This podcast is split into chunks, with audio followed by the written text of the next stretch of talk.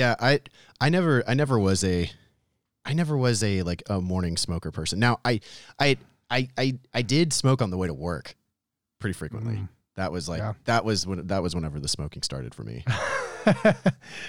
when you when you The work at the, tech when jobs, you you work know? at the call center. When you work at Oh, the call the center. call center. Call Okay. center. When you work at T-Mobile call That's center what started, huh? everybody fucking smoked. Everybody did. And it was like going out on the smoke deck uh, on your break was like a small reprieve from like Oh yeah. the terrible job that working in a call center is. Oh yeah. And everybody went out there. You could go out there and you could bitch about your job. You could bitch about all the shit that you have to deal with. Um, and it was it was like a sense of community out there. Yeah, and if you're not a smoker, you're like getting fucked out of breaks, basically. Yeah, exactly. Yeah. Yeah. That was like that when I was at um, Olive Garden. like, Yes, wait- yeah. Waiting tables back Yep, in the day. You know, yep. like everybody there, I feel like smoked except me. So like I would have nine different people a day who'd be like, "Hey, can you cover my table? This should be good. You know, you Right. might have to top off their water. They'll be good. Maybe bring them a breadstick. But can you? But you can you cover my table? I'm like, whatever. Yeah. Sure. Sure. Whatever you want. Eventually, I like stopped giving a fuck and started taking my own smoke breaks. Yeah. You know, which a lot of people there did that too. Right. What were, did you actually go smoke or did you just go outside? No, I mean we'd go outside and smoke a funny cigarette. You know? One of those smoke breaks. Come back in and like Left-handed suddenly your tables are all like much nicer and more enjoyable and like it's not just a bunch of fat assholes who are like bitching that you only brought them one more breadstick. Right. You know, Well, they paid for company policy. they paid for un- you know five ninety five for unlimited soup and breadsticks. That's right.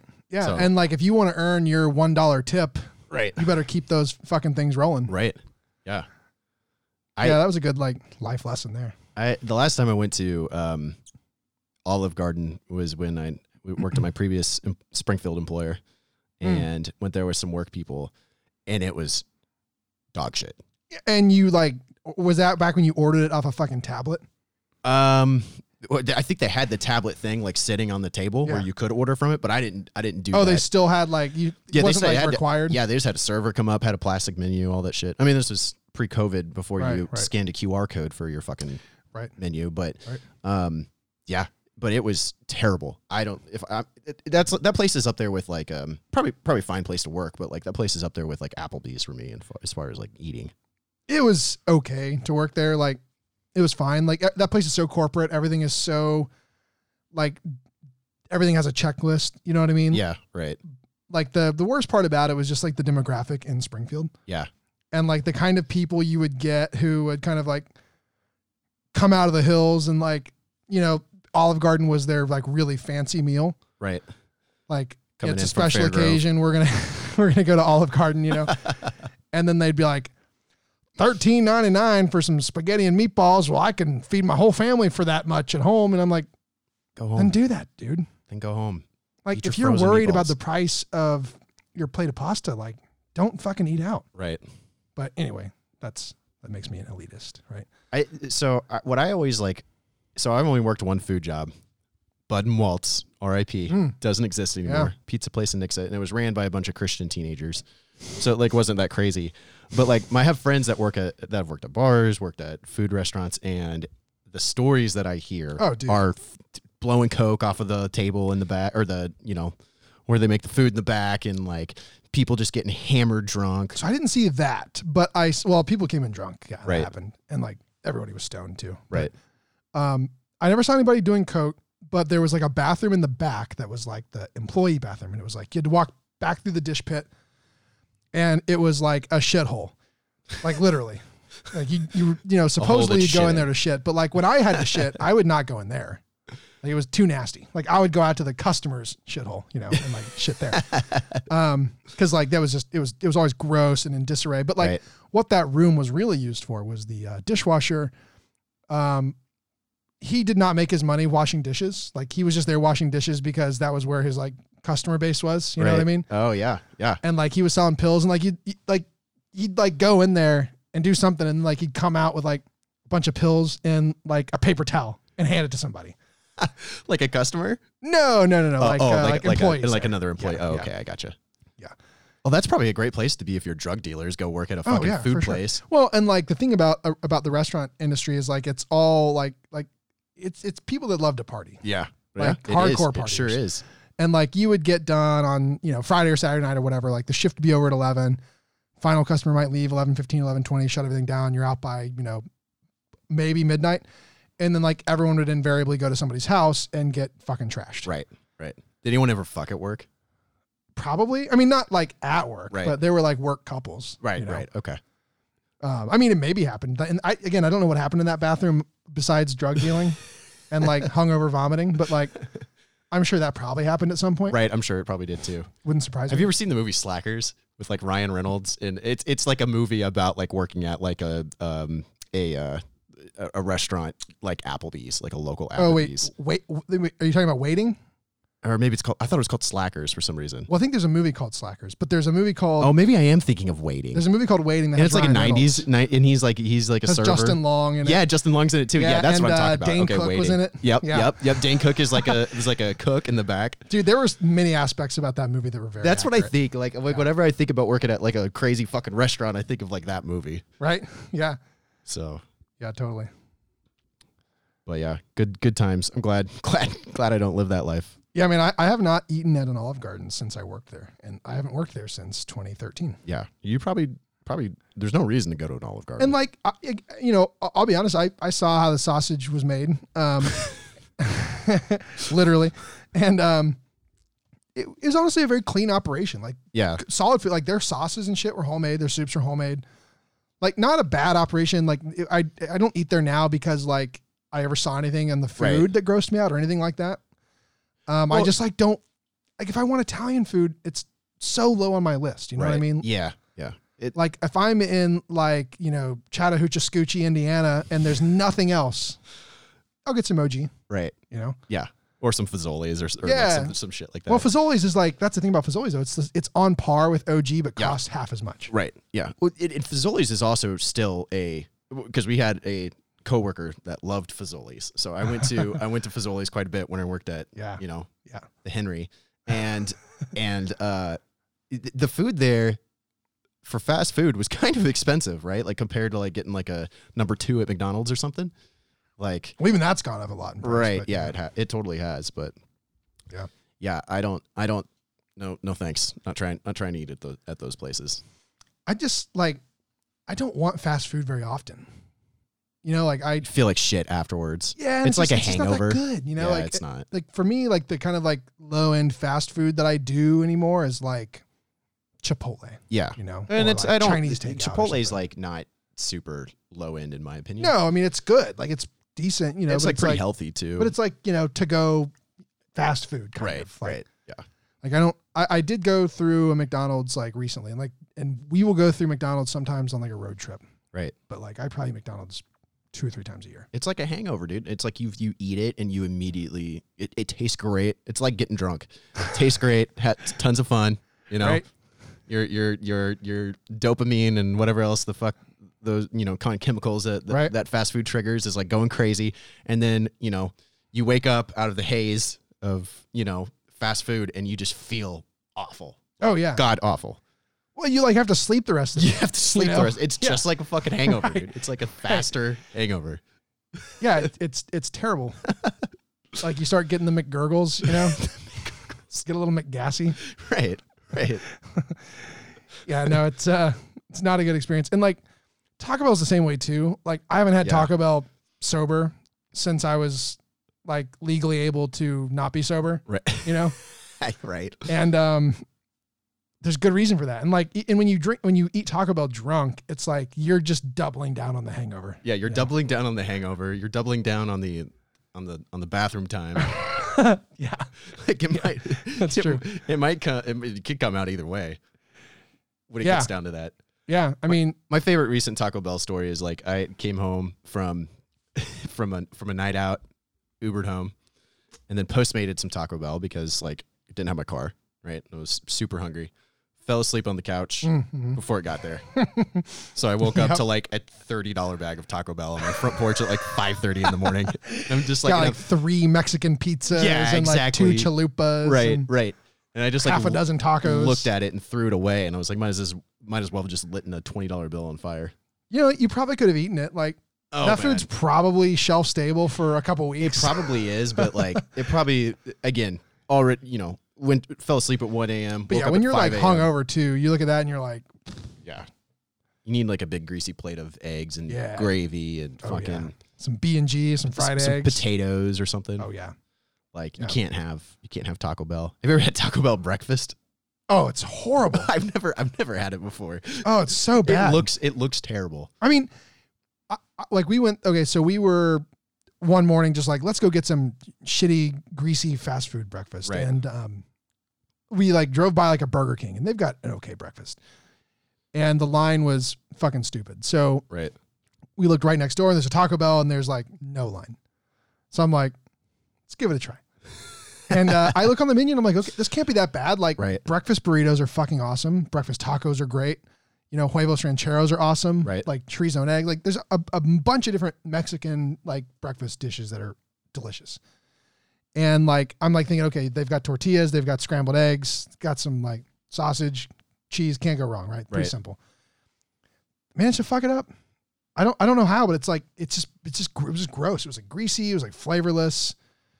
I don't know. I was not I was not impressed. I was like I ordered something so simple. It was like literally like a sausage, egg, and cheese burrito, and I was like, Gonna "Mc- pe- McDonald's like breakfast burrito has you guys beat by a mile. McDonald's breakfast is not that bad. Like again, it's another thing. You eat it and you feel like shit in 20 minutes, but like Yeah. it's actually But it tastes great. it going tastes down. great. Yeah, tastes great. I I love a sausage McMuffin once in a while. uh, a sausage McMuffin, McGriddle. Oh, the McGriddle's great. McGriddle's pretty fun. Yeah, yeah. It's got like those little sticky beads of syrup all right, throughout. You right, know? exactly. Yeah. God, that's like a great way to get cancer, probably. Like, Yeah. so or fast. some substance that's almost but not entirely unlike syrup. Right. You end up with diabetes by the time you're done with it. Yeah. Yeah. Not not good. Not good at all. So, speaking of not good, Speaking of not good, speaking talk of about not a good lot of all, things that are not good. that's right. I mean, we talk about things that are even more harmful to your person than Taco Bell. Taco Bell when you're fucking hammered. I mean, you know, that's a great analogy, right? Like the the information diet most people have these days is like It- equivalent to like eating fast- nothing but fast food. Fast food all the time. Yeah. totally. I, that's what fa- fa- getting and you get like the brain diabetes, you know? right. Di- di- you do- brain diabetes. Diabetes. That's like that's that's we just we just discovered that right? or just named it. Yep. Or you get like the I don't know, the the brain um acid reflux. Yeah. And and um I don't know, gastrointestinal upset. it's not yeah. You get brain rot. That's for sure. That's for sure. Yeah. So yeah, speaking of not good, the uh the great reset. Great reset. Coming soon. Great reset. Hit the big red reset button. It's just sitting there in Davos, Switzerland for you to just punch. Well, you go there and you try to punch, and then it actually turns out you needed like a paper clip Right. to unfold and stick in the reset hole. you Right. know? Right. So they're working on that right now. Um. So yeah, you- I know you were gonna like maybe pull up a page from Yeah. So and just like we've talked about the Great Reset like a couple Right, times, right? right. And I think what we want to do is just kind of give listeners maybe a a quick, you know, run through of like what the Great Reset is. So maybe maybe before we talk about the Great Reset, let's talk about Sure. the group that's coming up with the Great Reset. So that is the World Economic Forum, right? So the World Economic Forum is basically just a group of people that get together that are finance, government, um, business from across the from from across the, the world. I think it's like three th- yeah three thousand leaders as it says here on on Wiki um, to get together to talk about politics. They talk about the the world economy, um, all kinds of different global issues um, are discussed at this World Economic Forum. So the Great Reset is something that's like pretty new, right? Like the, when, when did this? I know it's there. new if you haven't been listening to Alex Jones for years. well, Alex Jones talks about like uh, uh, Bilderberg, like right? That's and that still happens, which is like basically another World Economic forum. yeah, Forum and like the. Venn diagram of those like two groups probably mostly. Well, I think like you you probably get invited to the World Economic Forum first, and then like if you are slimy enough, then you get upgraded to Bilderberg, where if like you like pass all of the initiation like rituals. like you- you're you're just you're just a pleb if you go to the World Economic Forum.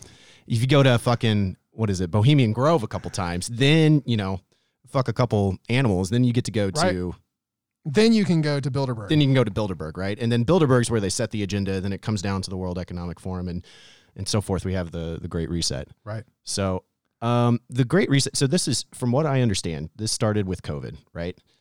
And the Great Reset is just an idea that we need to use COVID nineteen to basically change, to kind of. They don't call it like a like a one world government. It's not like something that's called a new world order like that like they're you know we've had conspiracies about that Well, I mean, they've, I've seen those words on their site though. yeah yeah right it, so it's like the same it's not but it's called like it's that like but it's the same lowercase, idea right? Like lowercase. It's a new world order. It's not, you know, Alex Jones esque the great, right n- you know, the new world order. Right. Um, but this came. This, I mean, you know, just like every um, good good government um, bureaucrat, you know, never let a good crisis go to Well, waste. and isn't it funny? Like it used to kind of be shameful to exploit crises, you know, but now it's just like right on the website. right. We're yeah, going to exploit exactly. this crisis to take away private property from everyone but us. Right. Exactly. So, COVID nineteen crisis and the political, economic, and social disruptions that it has caused is fundamentally changing the tradi- traditional context for decision making. Which is funny because it's like the like the social disruptions that this group of people have Right. caused Ex- via policy. Yeah. right? Exactly. Um, the inconsistencies, inadequacies, and contradictions of multiple systems, from health and financial to energy and education, are more exposed than ever amidst a global context of concern for lives, livelihoods, and the planet. We don't like how unpredictable and messy a relatively free market is for our interests. Right. Exactly. So, so the great, the, the, so we've talked about this a couple times, right? The, the Great Reset. It's this idea um, that that we that we've just covered here. So I, I kind of wanted to give the listeners like maybe just a little bit of background on that. Um, this is something that's kind of gaining traction. Like I haven't heard, and I don't watch a whole lot of like um, mainstream news, Mhm. right? I haven't heard like, and the t- yeah, right. The times that I have watched, you know, uh, a Fox News or turned on CNN or MSNBC, I don't hear them talking about this a lot. Like on there, like the the, the journalists aren't necessarily covering the Great Reset directly as a as a piece of news. But I have Tucker heard, Carlson has. Tu- Tucker Carlson may have, um, but I have heard politicians talk about it, um, especially um, you know positively on the left, negatively for the most part on the right. Right. Um, so yeah, And So- one of the people spearheading it from the political perspective is our incoming head of the Department of Agriculture, I think, John Kerry. Isn't he being appointed to like be Yeah, the head he- of the Department of Ag? Um, actually, I think he's so. What I saw in an article from the Spectator um, was that he's a climate envoy head. oh, it's like some- envoy. it's head. some. yeah, yeah. It's some new uh, kind of. Um, That's it- right. It's a new position that I think that it was Rahm Emanuel that was going to be under Ag or something, but that would not surprise. Like, what the fuck does that guy know about agriculture? Wasn't he the he? That's the former mayor of Chicago, right? What the fuck does that guy know? th- that that guy like has corrupt connections, and that's all that matters. But Yeah, Uh, I mean, yeah, he's he's wonderful at corruption. Did, did you see? Speaking of which, there's a we could probably find a video. Jimmy Dore covered it, but like they invited some like Democrat senator, I think, on to talk about the appointment of Rahm Emanuel, and he was like, he started talking about how Rahm Emanuel was like not good and how he was like involved in this conspiracy to like cover up the murder of I can't remember the name. Uh, Laquan McDonald. Yes. because that was that was a police murder or Yes. police shooting in in Chicago, right? Yeah. And CNN cut the fucking feed of the guy they were interviewing. Like while they were talking Cut about the it. feed. Oh, dude, that's They cut the feed. that's not that's not surprising, but Yeah, it's Like, not surprising, but terrible. but amazing. right. Uh, anyway, So, so so yeah, so you got John, Jim, not yeah, John, Jim Carrey, John Carrey. Jim Carrey would do, would do a much better job, but um, yes, hundred percent. You got John Kerry coming in, who's like, like you look up like the definition, uh, you look up elite in the dictionary, and you see a A picture, picture of, of like his face. John Kerry's like fucking hollow horse face. Right. I fucking hate that guy, but I, I don't like that guy either. Yeah, you see his fucking hollow horse face and Biden's masked face, Jesus. shaking hands. Biggest. I mean, it's just seen. like, you know, they, they've like found a way to basically rebuild the Obama admin. right, and like all the neoliberals are you know jerking each other off about how great it is. But Right. Anyway, um. So yeah, go ahead. No, no, no. I, I wasn't necessarily going to say anything. I, I, so, so I think uh, the reason that we wanted to kind of bring up the Great Reset was to just kind of give the the background to, and I think you kind of wanted to talk about like what the Great Reset means for the people that are kind of trying to push this idea. Correct? Yeah. So like last week we talked a little bit about um, and we referenced that that interview with um, Eric Weinstein and Bret Easton Ellis, where they talked um, kind of about. And I mean, they this was again from pre pre COVID, Right.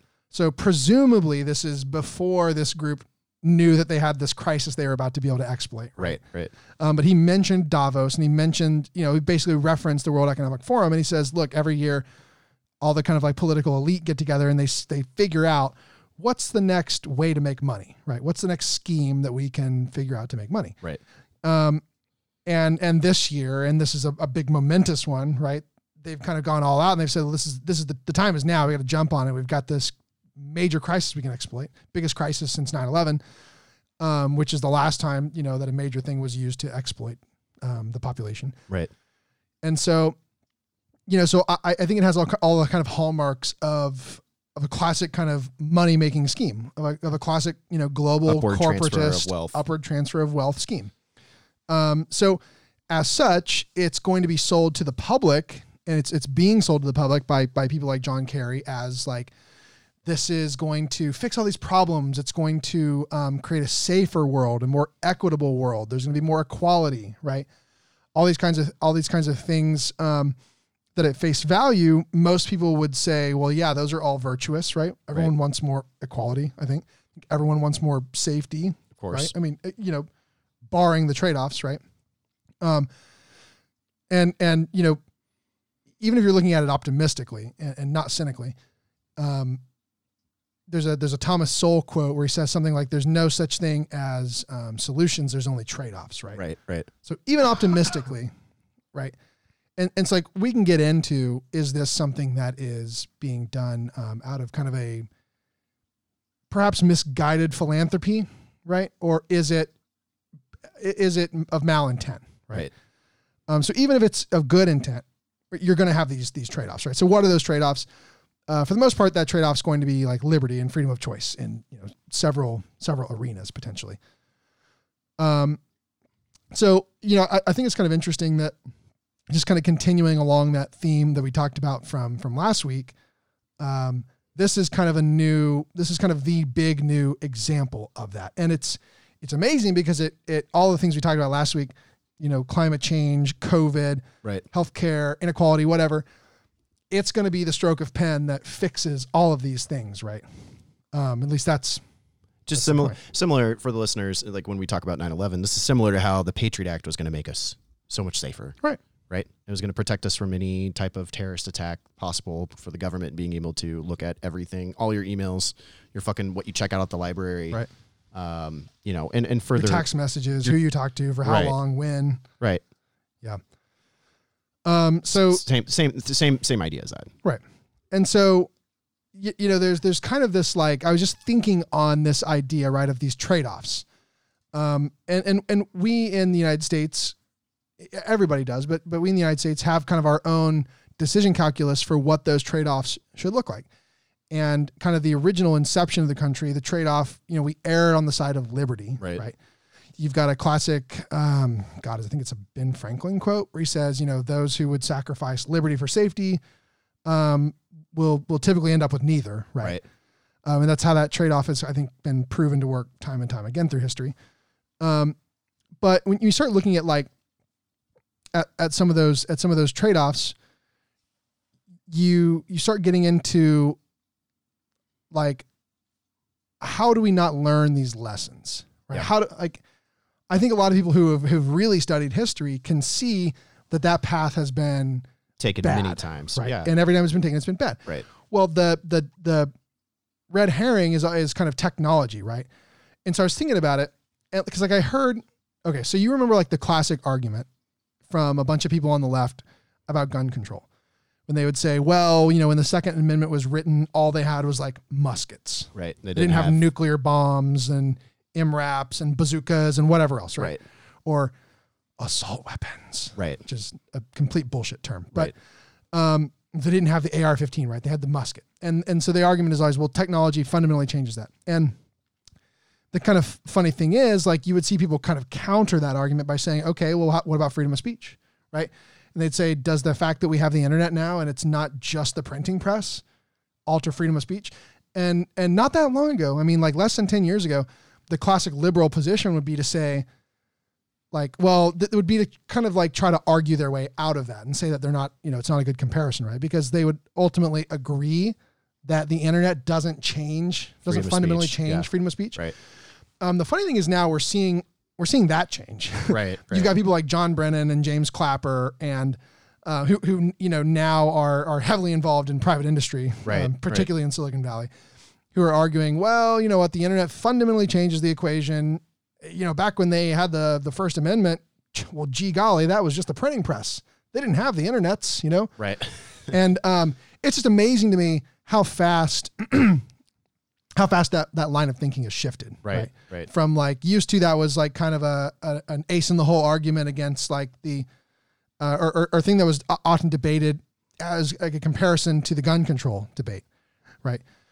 Um, so I don't know. I, I would posit that you know technology doesn't change either of those things, Right. You know, and I I think that um, the advent of technology is used by power structures to scare people into believing that those things are are, are fundamentally different when they're not, right? Well, it appears to have worked, right? Because like James Clapper, John Brennan, those are all like James Clapper was what like head of the CIA or NSA. NSA, And Brennan was CIA, and Brennan was CIA. So those are like government. Um, and you know, James Clapper is now at fucking C- Amazon. Oh, he's at Amazon. He's on. He's a CNN like security uh, analyst too, right? Oh, maybe I'm Clap- mixing Clapper is. Cla- maybe Clapper is at CNN. Maybe, who's Well, at Amazon? Somebody's at Amazon. he might he might also he might have both. I wouldn't be surprised. I might have to look that up. Um, anyway, Well, but like so that's not that's to me that's not that surprising that they would push the narrative that you know the internet and this new commu- communication medium changes Sure. the game and the con- and our laws should be changed otherwise that that doesn't surprise me governments are always going to try to well, you know, it's power. kind of like just not to interrupt you, but that there's kind of an element of that I think in the climate change argument too, right? uh, an element of Of the like, well, technology is different now, right? We have Oh, yeah. jets and we have ships and we have Right, you know um, What it- cattle, right? That's a new farting a technology, bunch yeah right? Farting cattle.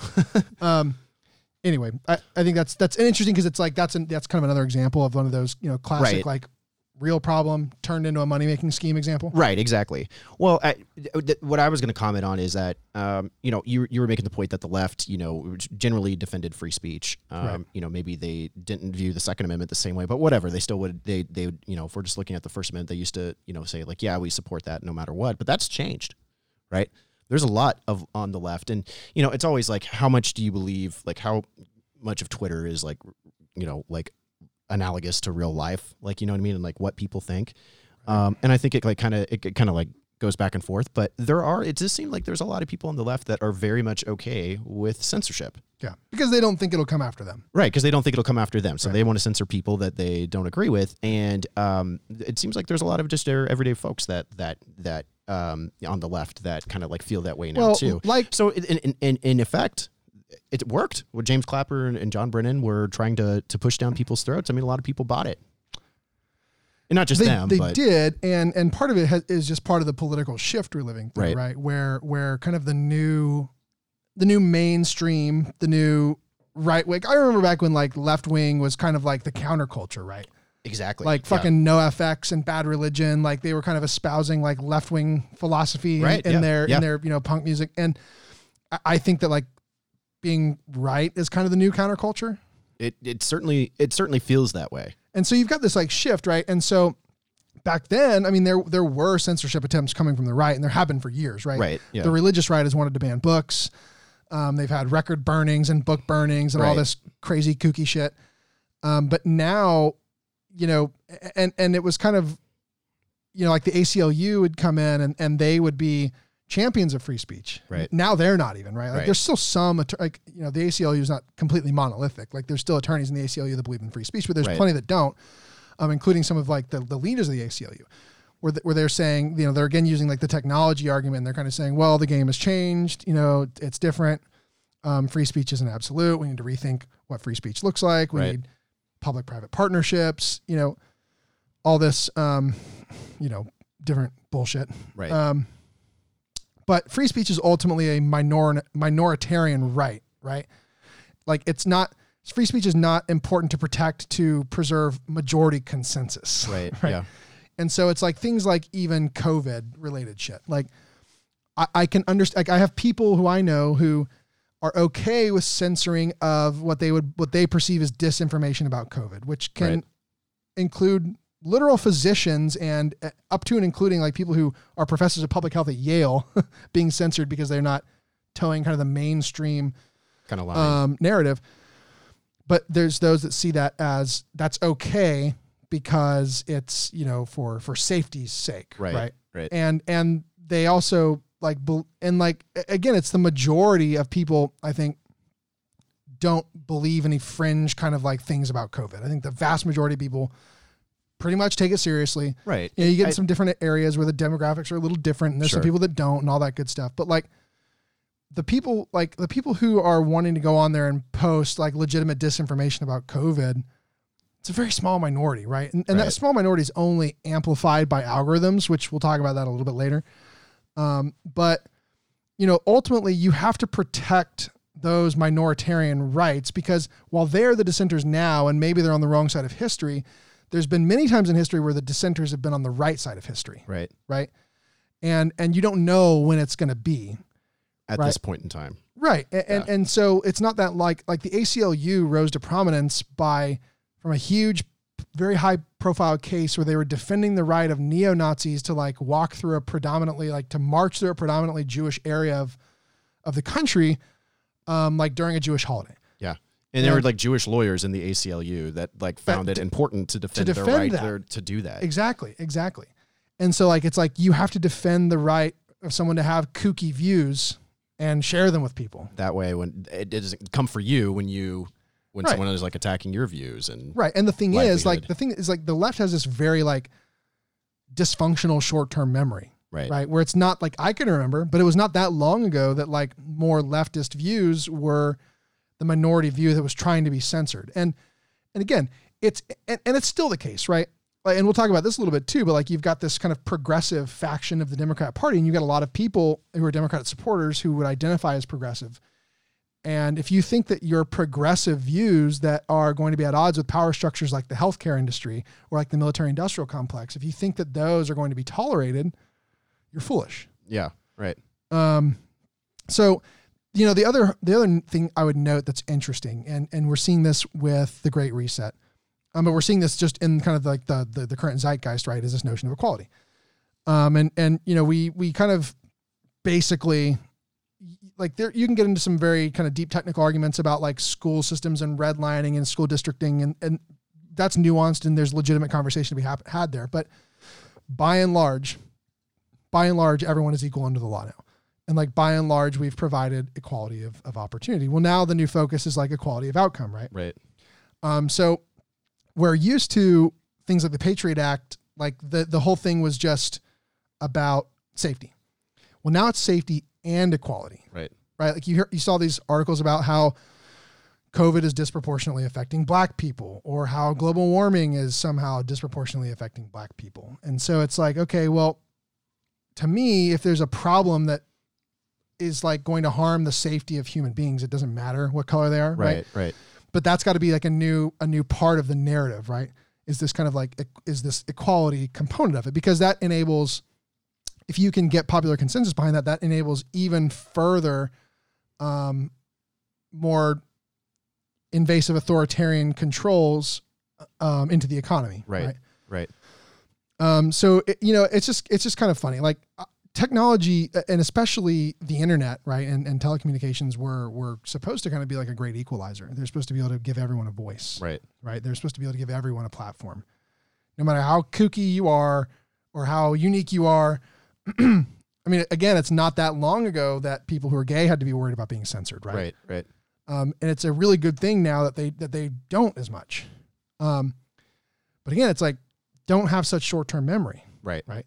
That could change again too. Right. Well, I think I think social media makes it really easy to have um, short-term memory loss when it comes to like those kind of things because, like, if you're if you're a person who get who spends a lot of time, you're politically active, spends a lot of time on Twitter, like the I mean, Twitter. I mean, just by watching, you know, the um, the social dilemma, like those those those apps are designed to give you like to to tap into your reward systems whenever you're interacting with them, which means like you're you're going to play along with whatever is the the the narrative that's going on on Twitter, whatever's popular. Because if you post stuff like that, you get a Right. bunch of likes. You know, you're encouraged to continue to do that. Yeah. You're not encouraged to think back to like what are the legal precedents and like past legislation and things that have happened because of that that are similar to the kind of things that are being passed and talked about now. Well, and you even see that on LinkedIn, right? Right. Like Yeah, you see right. all kinds of climbers on LinkedIn who they don't give a fuck about any of the issues that they're that they're posting about or Right. sharing articles about or whatever. Like deep down, they really don't. They know that it's like part of crafting their profile, right? Exactly. And crafting their persona, Right. right? Like Instagram is all about the persona, and the persona is oftentimes very different from the individual behind it. And I think that the same thing happens in the professional world, where you see people putting forward a persona of like, um, you'll see some like very vague posts on LinkedIn about like, we need more women and persons of color in this industry, and simply focusing on diversity is not going to be enough. We also have to focus on equity and this, that, and the other. And it's just like, you've not offered anything. You've not said, you've not said, here's how we're going to do anything. right. Here's how You're anything's going to work. We need It's just, you know, it's just Right. my quick thing to say I'm on the right side right. and to get popularity and to get likes, right? And to get retweets. And you know, I was like talking to Nikki this morning about like growing a podcast, and I kind of thought, you know, and, I, and like you know, we're trying to grow from like three listeners to seven, you know, trying to get like you know Right. more than 100 percent growth here. Right. And um, I, I kind of used to think like I would think about any given topic that I might be interested in talking about, and I would be like, oh well, shit. Um, Jimmy Dore's already talking about that, and Tucker Carlson's Right, already right. talking about that, and Glenn Greenwald's already talking about that, and Tim Pool's already talking about that. And then I kind of like, like I kind of realized like, you know, I'm the biggest moron here because like everyone else realized a long time ago that that's why you talk about it, right? Because everyone's talking about it right. Right. you got to get in on that. Um, you know, and, and so now I don't see that as like a problem, right? Like we're talking about things here that others are out there talking right. about. Right, exactly. Right. Yeah. Um, but you know, that was, um, that's somewhat of a, of a revelation and that's because it's because that's how social media works and that's how people end up with these viewpoints that they can't really intellectually defend Right. but they can't really rationalize that like if you have a conversation with them you realize they're a very thin veneer and that like there's not much behind that veneer right, Right. like they just have shared a few things Right, because they know it's like the right thing to think right it's right think um you know and so it's it's just it's a shame to see the same like it's it's the same but it's different right like it's the same in the sense that safety has been used to exploit us for a long Right. time equality is kind of the new the newer thing. And i mean that's been done too right? That's how you've gotten any kind of socialist type movements. Right. that's how you've gotten arguably how you've gotten populist type movements. Um, but we tend to think that like safety and equality are are like virtues. But they're not right? Like they are they're kind of more like the natural outcomes of systems that work effectively. And the the thing that's just perplexing about the great reset is you see all of this kind of like we need to do all this because we need to fix equality and we need to make the world a safer place and stop climate change which is a safety issue right uh, or or some would argue is an equality issue Sure. um, and all of this is being launched at a time where, by every single conceivable measure, human beings are the most safe and prosperous and relatively equal that we've really been in history, right? Like Right. In the United States now, there's there is some inequality, and and I'll be the first to admit I actually do think it's a problem, right? And I Well, it's. I think the biggest problem is is is wealth inequality, right, or income in, in, inequality. I think is whatever. There's the biggest inequality problem that we have, and that that's and that's what I mean in that case. Yeah, right. Because it spans across races, it spans across you know Sure. genders and whatever else. Like right, like and and the problem and, and the problem I have with it isn't the problem in itself. It's how that it's what happens when that interact interacts with the political, right, right? right, Like I, I don't necessarily care. Like if someone is taken care of and they've got basic food, shelter, safety net kind of shit, I don't really care that someone else makes a million times as much as them. Sure. I really don't. I do care when that person who makes a million times as much has a million times as much political influence and can use that political influence to steal from the person with less influence, Right. which is what we see happen all the time. right, exactly. Um, and so I've kind of come around on that, that inequality thing. Like the like libertarian kind of wing in my brain wants to think like, listen, it's okay because a rising tide raises all ships, right? And I think that historically that's been very true. Again, I, I do believe we live, even though there's some significant inequality now, like with respect to kind of a very short window of history. Mhm. Overall, it's one of the most equal equal times you Right, know, yes. ever in existence. Absolutely, a hundred percent. Um, and so it, it's just amazing how like we live in this world where by every conceivable measure, and, and like Steven Pinker has a book about this. Like he he literally wrote a book. Um, It's something like it's the- human progress, or uh, well, there's maybe that's the subtitle. there's um, Better Angels of Our Nature, which is not about that's not the one I think it's in. There's it's um, not Enlightenment Now, or maybe it is Enlightenment Now. But he talks about how like um, look, there's a lot of reason to be optimistic about Mhm. about where we are right, Right, now. right. You know, and, and he and he's very progressive. He's not saying like stop trying to make things better, but like stop trying to tear down the whole fucking system and pretend like that it's that bad. But you have to have these kinds of Davos types convincing you that it's that bad, so Right. that you, they so that they have to convince you that it's a drastic problem, so that you will be okay with drastic measures. Right. Um, and so y- you know, it's kind of like my my like little cheesy anecdote here, right? Is like animals in cages, right, are all safe. Right. They're all equal. Do you consider an animal in a cage to be living a meaningful life? Yeah. Right. Exactly. Probably I mean, not. Right? I mean, I don't know. So like uh, to how far can that go? How authoritarian can we get? How overreaching can policies get? Economic control get? Central planning get? Right before it gets to a point that we're animals in cages. Right. When I and I think it's I I I I think it's important too to talk about um like why like why a really rich person, a really powerful person, somebody like a um oh I don't want to I don't know if Jeff Bezos is a part of this, but I just like kind of assume that he is like the World he Economic Forum. is. Like why like why would I think it's important to to talk about like why somebody a company or uh, you know people at the top of companies like that want something like this. They want equality of opportunity, right? Like I, I think it's important to kind of talk Well, about. they that. want Like, equality of outcome. or. I'm sorry, yes, equality of outcome, Right, yes, right. because because in the end, they they they don't necessarily care about folks like us, right?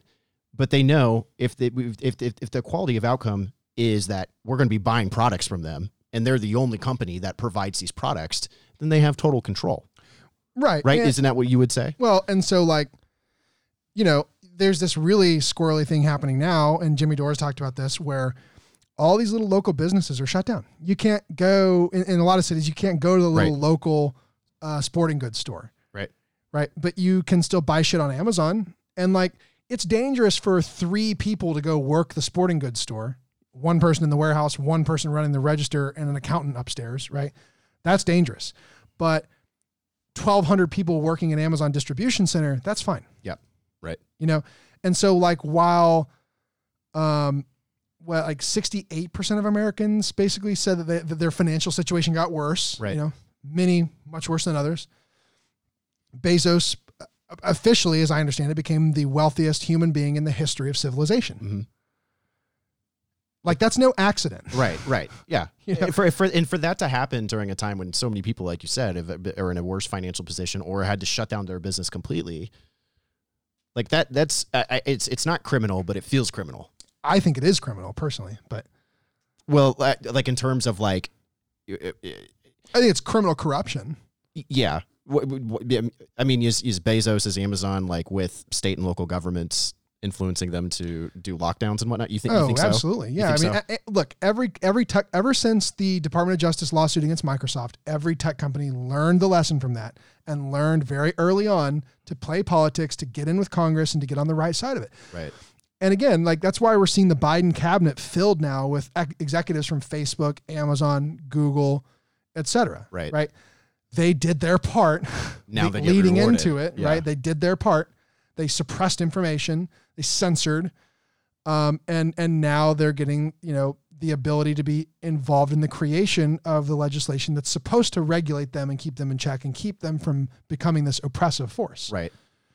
Um, and something like this, like the Great Reset, in, in, how it's talked about, gives these companies just like absolute power and abs- an absolute economic authority. well, they're they're the ones who are going to come up with what those policies need to be, and and a lot of those policies are going to be things around, say, you know, energy, right? Like Right. that's a big focus of the great of the Great Reset. But again, how's it going to work?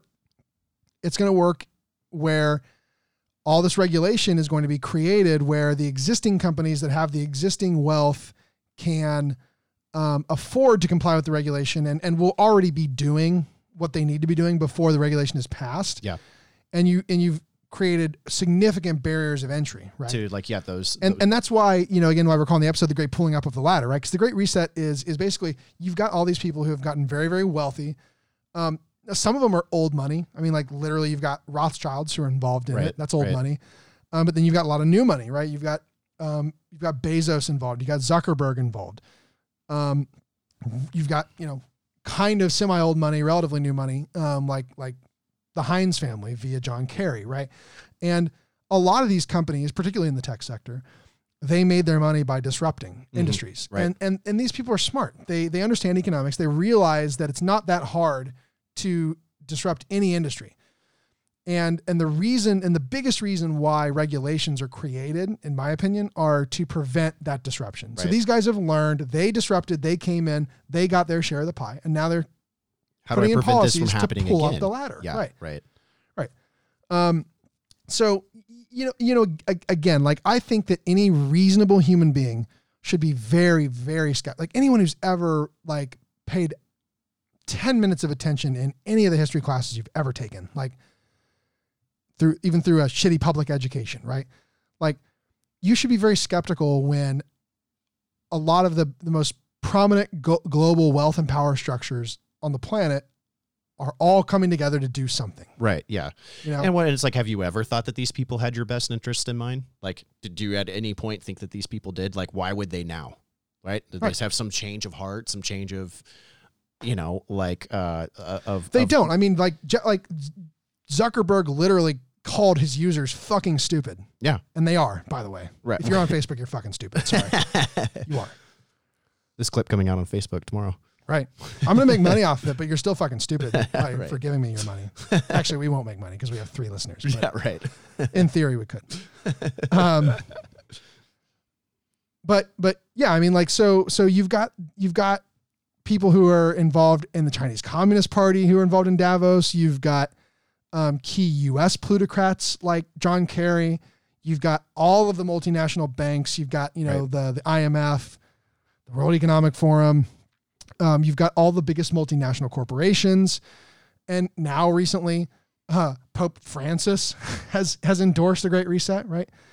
And and and look, if you think the Catholic Church is anything but another massive power structure, you should examine that a little bit. Right. Yeah. It's Like- just a power structure from a different Like method. I have to think that like they're like, well, hey, you know what? The values that this movement purports are values that we also like, right? We want equality.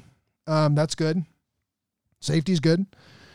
Um, and and I think it's like we've got power. We need to get in and be part of the conversation while the pie is still being divided up. Right. You know, like we don't want to not be part of the conversation and not get any of the pie. Right. And that pie isn't necessarily just just money, but it's it's influence and it's um it's it's the culture, right? Um so you know, I, I think clearly the real reason why these very, very, very entrenched power structures are coming forward to do this is because they want to pull up the ladder behind them, right? They want to say, Right. look, we've reached this place of domination. We've got all the key control in the places we need it. We've got key control in the United States government. We've got key control in the CCP. We've got key control of uh, of one of the largest religions in the globe with over a billion followers, the Catholic Church. We've got key personnel in all the big banks, in all the media. We're in a position where if we all come together under the guise of cooperating to help and be better and make mankind better, blah blah blah, we can we can dictate the way forward in such a way that it's going to benefit us Right. right? And it doesn't have to be quite as sinister as like we're going to throw everyone in cages and it's going to be you know FEMA a, camps. a, a boot stamping on the human face forever, right? Right. But it is going to be the gradual confiscation of freedom. It's going to be the gradual confiscation Property. of choice. It's going to be the gradual confiscation of property. I mean, their website, their their website Yeah, they have- lists that by 2030 you'll have no property and you'll be happy. And that was an article that was not even written on the World Economic Forum uh, website recently. That was like 2016. Whenever they, whenever that article came out, I'll see if I can. that was 2016. It was 2016. Oh, yeah, fuck. I'll I thought that was recent. That real quick. Jesus Christ. Um, so, you know, like the other part of it is like, what tools are they going to use to, to accomplish this? Right. So i- if this is indeed their goal to um, create a path forward where they can maintain the monopolies they have now, then what are the tools that they're going to use? That'll be the next Right. piece of the conversation. But go ahead with No, I was just going to say, like that that that that article that you showed me, you showed this to me, how life could change in my city the year 2030. This was November 11th, 2016. wow. Welcome to the year 2030. Welcome to our city, or should I say, our city. I don't own anything. I don't own a car. I don't own a house. I don't own any appliances. I don't own my own mind. No, it doesn't say that. But like, that's essentially like what this uh, says. Right. Well, you, you you wouldn't at that point. I mean, I mean, I mean, what? So, like, what? Like, what? What about this sounds appealing to anybody? I, I don't know. I mean, people who read, it probably sounds appealing to people who read Brave New World and didn't realize that That it's a critique. It's a great, yeah, right, You know, right. Like they're like, oh wow, you can just like fuck and take drugs all day. What a, what a great place. What a great existence. you Yeah, know? I just think that's that that that is, is crazy. Like it's it's very on the nose. They're not like trying to necessarily even like hide their intentions here. Right. Um. Well, because they don't they don't need to, right? Like the new popular culture, the new popular consensus. We talked about this last time. It's moved away. We we've seen the last three decades of, well, we've seen the last three decades. People, other people have seen more decades than that of that transition from individualism to collectivism. Right.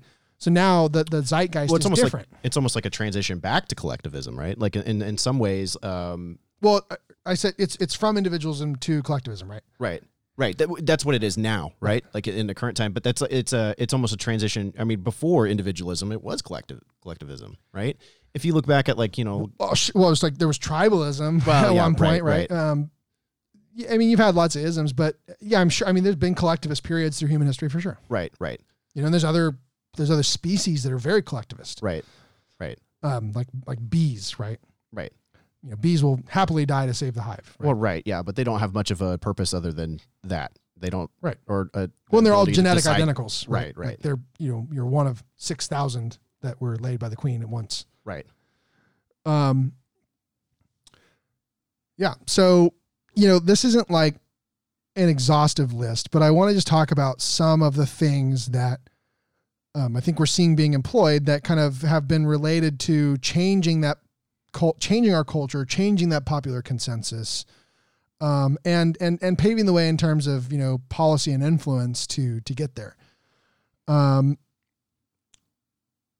you know, so so again, maybe this is you, you know like the, the road to hell is paved with good intentions right, Right. Right. Um, hayek wrote the book the road to serfdom and the point of his book at the highest level is that look the road to serfdom is not paved by people who are outright evil it's paved by utopians like people who think that we can achieve ultimate safety we can achieve ultimate equality and that any measure that gets us there you know i- increasingly drastic measures become okay Right. because they're going to get us there, right?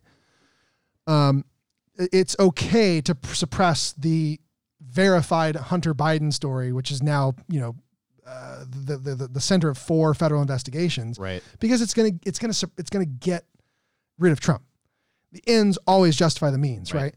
Um, from that kind of perspective of thinking. So, you know, so so may, I don't know, maybe they feel some sense of duty to help, maybe, but I think if they do, so I, I guess quick aside here, I think if they do feel a sense of duty to help, it's it's not rooted in genuine love or compassion for their fellow human being, right? It's it's rooted largely in condescension. It's rooted in like you're not capable of making these decisions for yourself, so we're So going to gonna make these decisions for for you. you, Yeah. right? Exactly. Um, and, and and I kind of want to circle back to that in a, in a bit, but to like talk about those tools, like so here's some of the things to like dive into a little bit further, right? There's um, I think we're seeing a process of dismantling of the meritocracy, right? I think that like identity politics is a big part of that. Right. Um, we're seeing tighter and tighter and tighter control of the narrative, you know, not only through censorship, but also through political theater. Um, I want to talk a little bit about that too. Um, along those same lines, you're seeing the use of divisive algorithms to drive um, content consumption and prevent unification, right? You you want to point people out to sides, Right. um, and and and further radicalize people toward these you know differing viewpoints. That way, like the ninety nine point nine percent don't unify and, Right, and realize they have a common enemy, Right. Right. um, you know, corporatist censorship, um, in addition to government censorship. Right. The the um, you've got this new kind of like field of marketing. Um, it's not that new, right? Like psychology, human hu- human psychology, behavioral economics have always been part of marketing, or have been for a while. Um, but marketing was kind of like it used to be d- pointed at kind of influencing your behavior, but now it's kind of gone to the next step, which is we don't just want to influence your behavior, we want to dictate your behavior. We want to make your behavior totally predictable. Um, and and in that regard and along those lines, we want to make sure that you are not able to achieve meaning in your life or content in your life Without this. outside of with, without these things we want to market to you Right. um, whether those are drugs, right? Like um, whatever that one is that gave you um, taint rot that we were watching earlier, John jaundice or something like that. Some jaundice or something. Yeah. Yeah. sounds like jaundice. It Um, does some yeah. Some whatever the fuck it was. Like we're watching football, and, and you know, common side effects may include pain of the gooch. like- it was like yeah, or, or it was infection of the gooch. Yeah, yeah. Infection was a- between your genitals and anus. This was a a drug. like a diabetes. it was drug. a type 2 diabetes drug. So basically like you didn't eat right and you don't want to do any you don't want to diet nor exercise. You want, still Yeah. want to continue to eat foot long chili conies from Sonic every fucking day. And this fucking drug gave you tank cancer for like like for like if you took it. That was a p- potential side effect. yeah, Eh, eh, you know, opioids, right? I mean, Right. that's that one's not necessarily, you know, probably a Well, I mean, best example, I- it's, I but mean, it's funny, right? It's it's funny, but it's also it's like, you know, but it's like, look, you look, Your life is to gonna be, be- continue being a piece of shit who doesn't care about themselves. Right. we'll- We'll, we'll- figure it out for you. It's we'll not your figure- fault. Yeah, It's not your fault. Yeah, it's not your fault. Yeah. It's not your fault that your BMI shows that you are extra brave. you know? You are 40% over brave. Shout out to Ryan Long on that one. um, you know, so so so drugs is one, right? Like particularly opioids, particularly psych drugs, Right. right? Um, you got like the Zoloft guy. He's you know this depressed little bean that's rolling around. Has a cloud that's everything sucks, right? And shit's raining on him, you know, and he's got taint cancer. And then uh, he takes his Zoloft, and it's like, wow, everything's great. My wife's not cheating on me anymore. you know, my my my boss is no longer a meaning in life. dickhead. Yeah. You know. Yeah. Um, my parents came back from the dead, whatever. Um, or, or fashion or tech or, or followers, right? Like, who, what was I watching? I think maybe it was a Tim Pool video where they were talking about how, like, when these new social media platforms come out, part of how they drive that growth is they take people who are early adopters and they give them fake followers. So, like, you're, you know, little Jimmy, 15 year old high school student, and you're like, hey guys, I just downloaded, I don't know, what's a new platform? Um, fucking Twitch or something? Or I we'll say Twitch, but I don't think that's a, probably the best example. Maybe Twitch did it. I don't know. Maybe it's maybe TikTok or Instagram stories or whatever. TikTok is probably so so some example. so when some new platform comes out, right? Part of the part of the deal is they they give that kid like suddenly like two thousand followers, and they're not real accounts, they're right? just they're just they're surplus they're just accounts to make your number look larger. Right. So then number. Jimmy goes to his friend Johnny and says, "Look, Johnny, I've got two thousand followers, dude. You should totally get on this platform. You can get so many followers so fast, right?" Right. Um, I think that's pretty. I think that's kind of interesting, right? Uh, that's a really interesting way to manipulate people. Um, and and and th- these technologies are all used for for political manipulation, right? Sure. Like, um, dictating your emotions. Like they want to be able to make your emotional reactions predictable, right? Right. Like we want to be able to show you a video of some atrocious, horrible thing that happened, and we we want to be able to know that within 24 hours of this being viral, we will get overwhelming support for new policies to do this. Right. Right. You know, um, and and and that's where like Eric Weinstein talks about that like concept of using critical emoting, right? Like r- kind of like realize when you're being manipulated, realize like when you're seeing a video that pisses you off but is showing an issue that's not a common issue Right. um, but is being used to exploit you. Right. Well, and, and I mean, there's there is probably policy objectives maybe within that too, but there's also just money objectives, right? If you see some some video of some horrible thing that's like happened, right? Like, um, and you're you're going to go back and you're going to you know you might watch the next video on that platform, right? Or Oh, you might sure, go or you for might sure. go back later and check for an update on the story of like whatever terrible thing happened. Absolutely. Absolutely. Yeah. So so so you've got anyway, so you've got this marketing, like this new branch of marketing, and like um Chamath Palihapitiya has talked about this, right? Like Facebook employed some of the leading behavioral psychologists in the world to figure out how to build these algorithms and how to drive this content such that again, the goal is not just influence your behavior. It's not just show you that delicious looking chili cheese dog and, you know, hope that you go to Sonic or whatever Right. it's like the next step is we want to make your behavior predictable. We want to know that if we shoot this ad at you five times, then we can guarantee to our advertisers that there's a 90% conversion rate that you're going to go do this. Right. You're going to take this action. Right. Right. Um, and they're, they're literally using Pavlovian conditioning to do it. Right. Um, you know, another kind of important piece, and this becomes a topic unto itself to some extent, is like,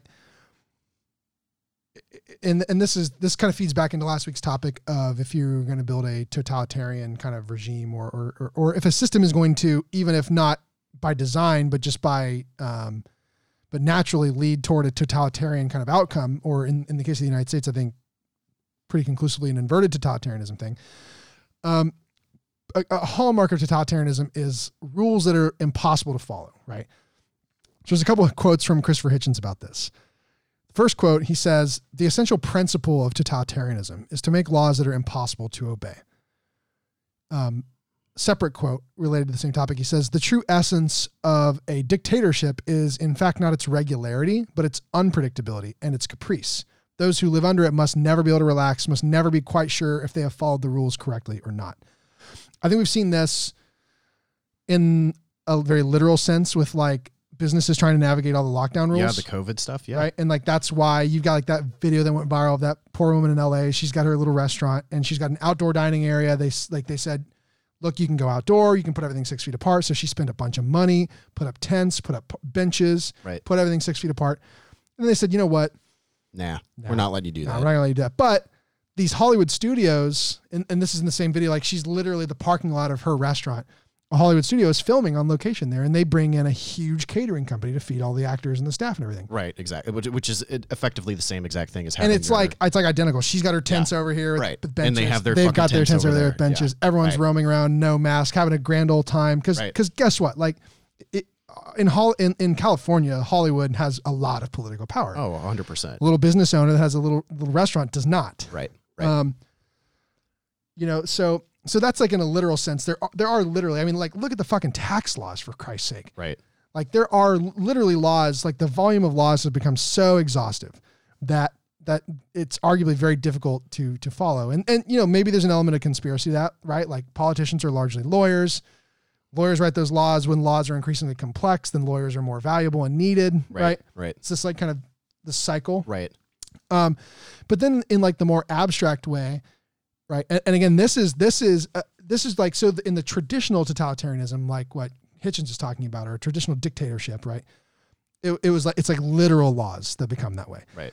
Um, in an inverted um, totalitarianism, um, the the rules are not always hard and fast rules, but they're social norms Right.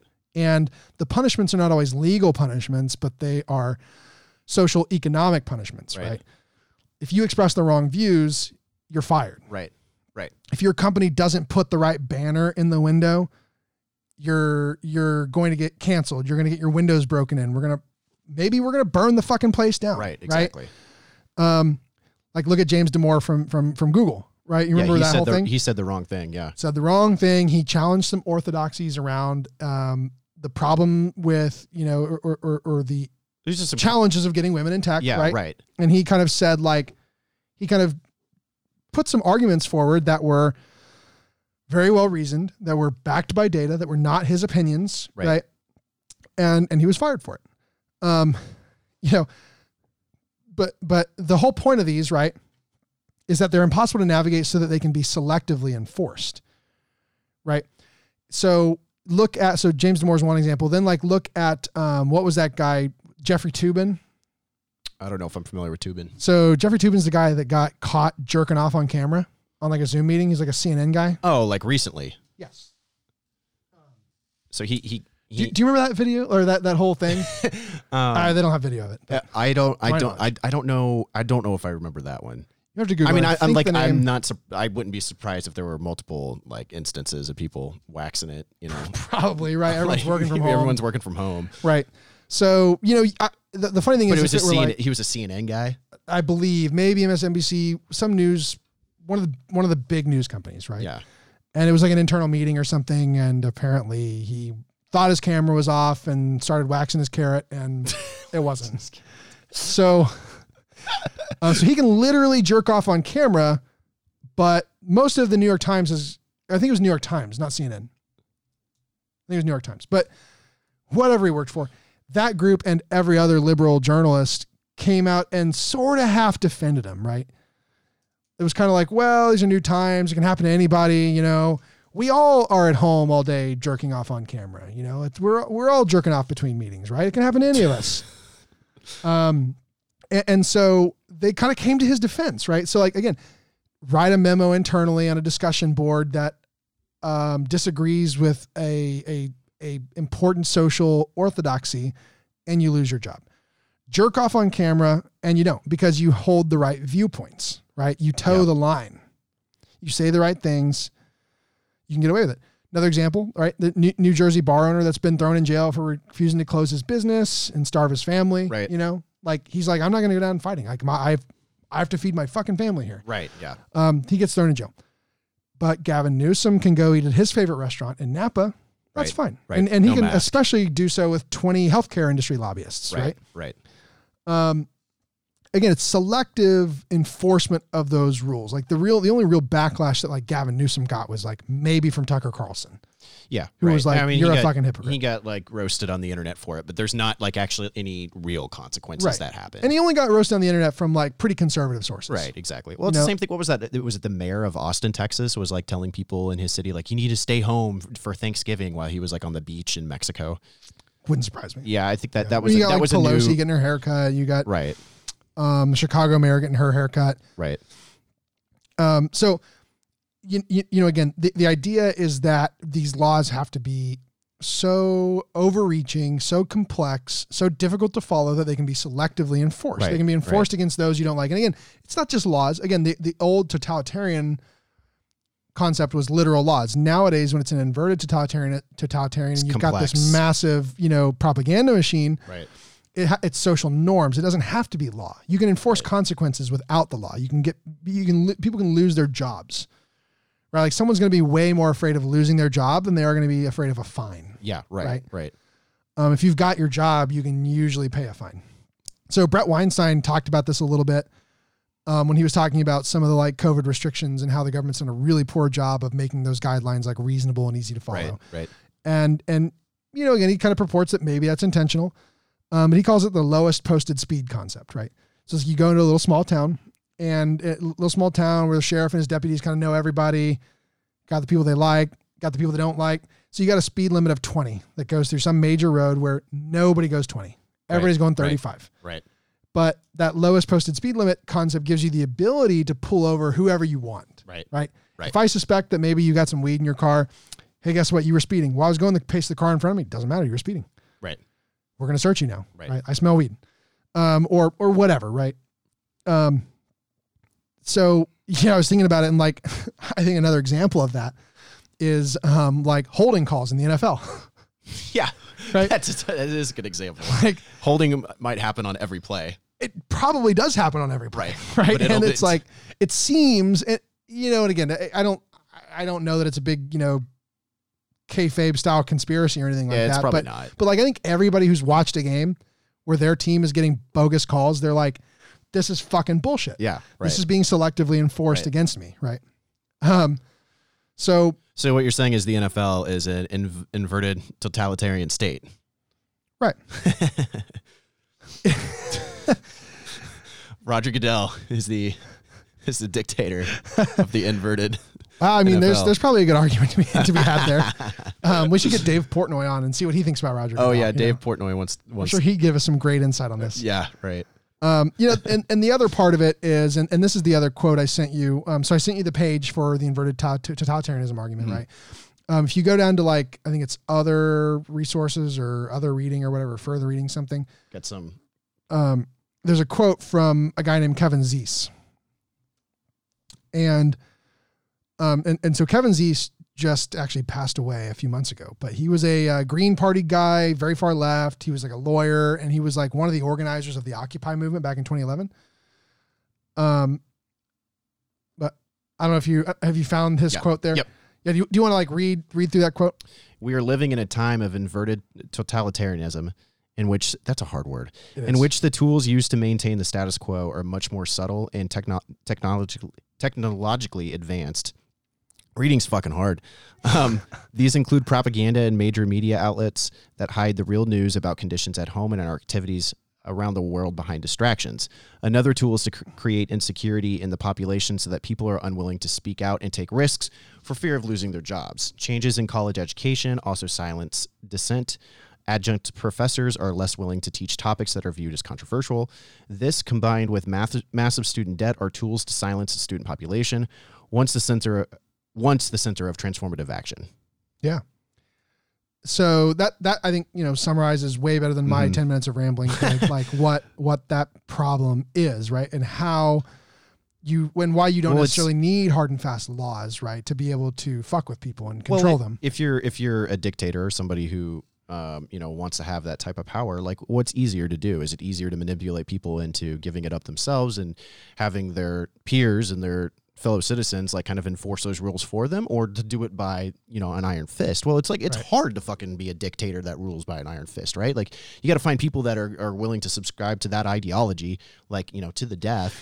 When it Uh, doesn't you work got- in the 21st century. you know it doesn't it doesn't work in the 21st century. So i mean this is i don't know that this is necessarily easier but it's it's um in practicality it's easier for the controller for the rulers to to rule Well, by this. And the amazing thing is, it's it's very easy when you can use years and years and years of lobbying and political scheming and propaganda to make it such that it's in everyone's financial interest to do so. right right You know what I mean?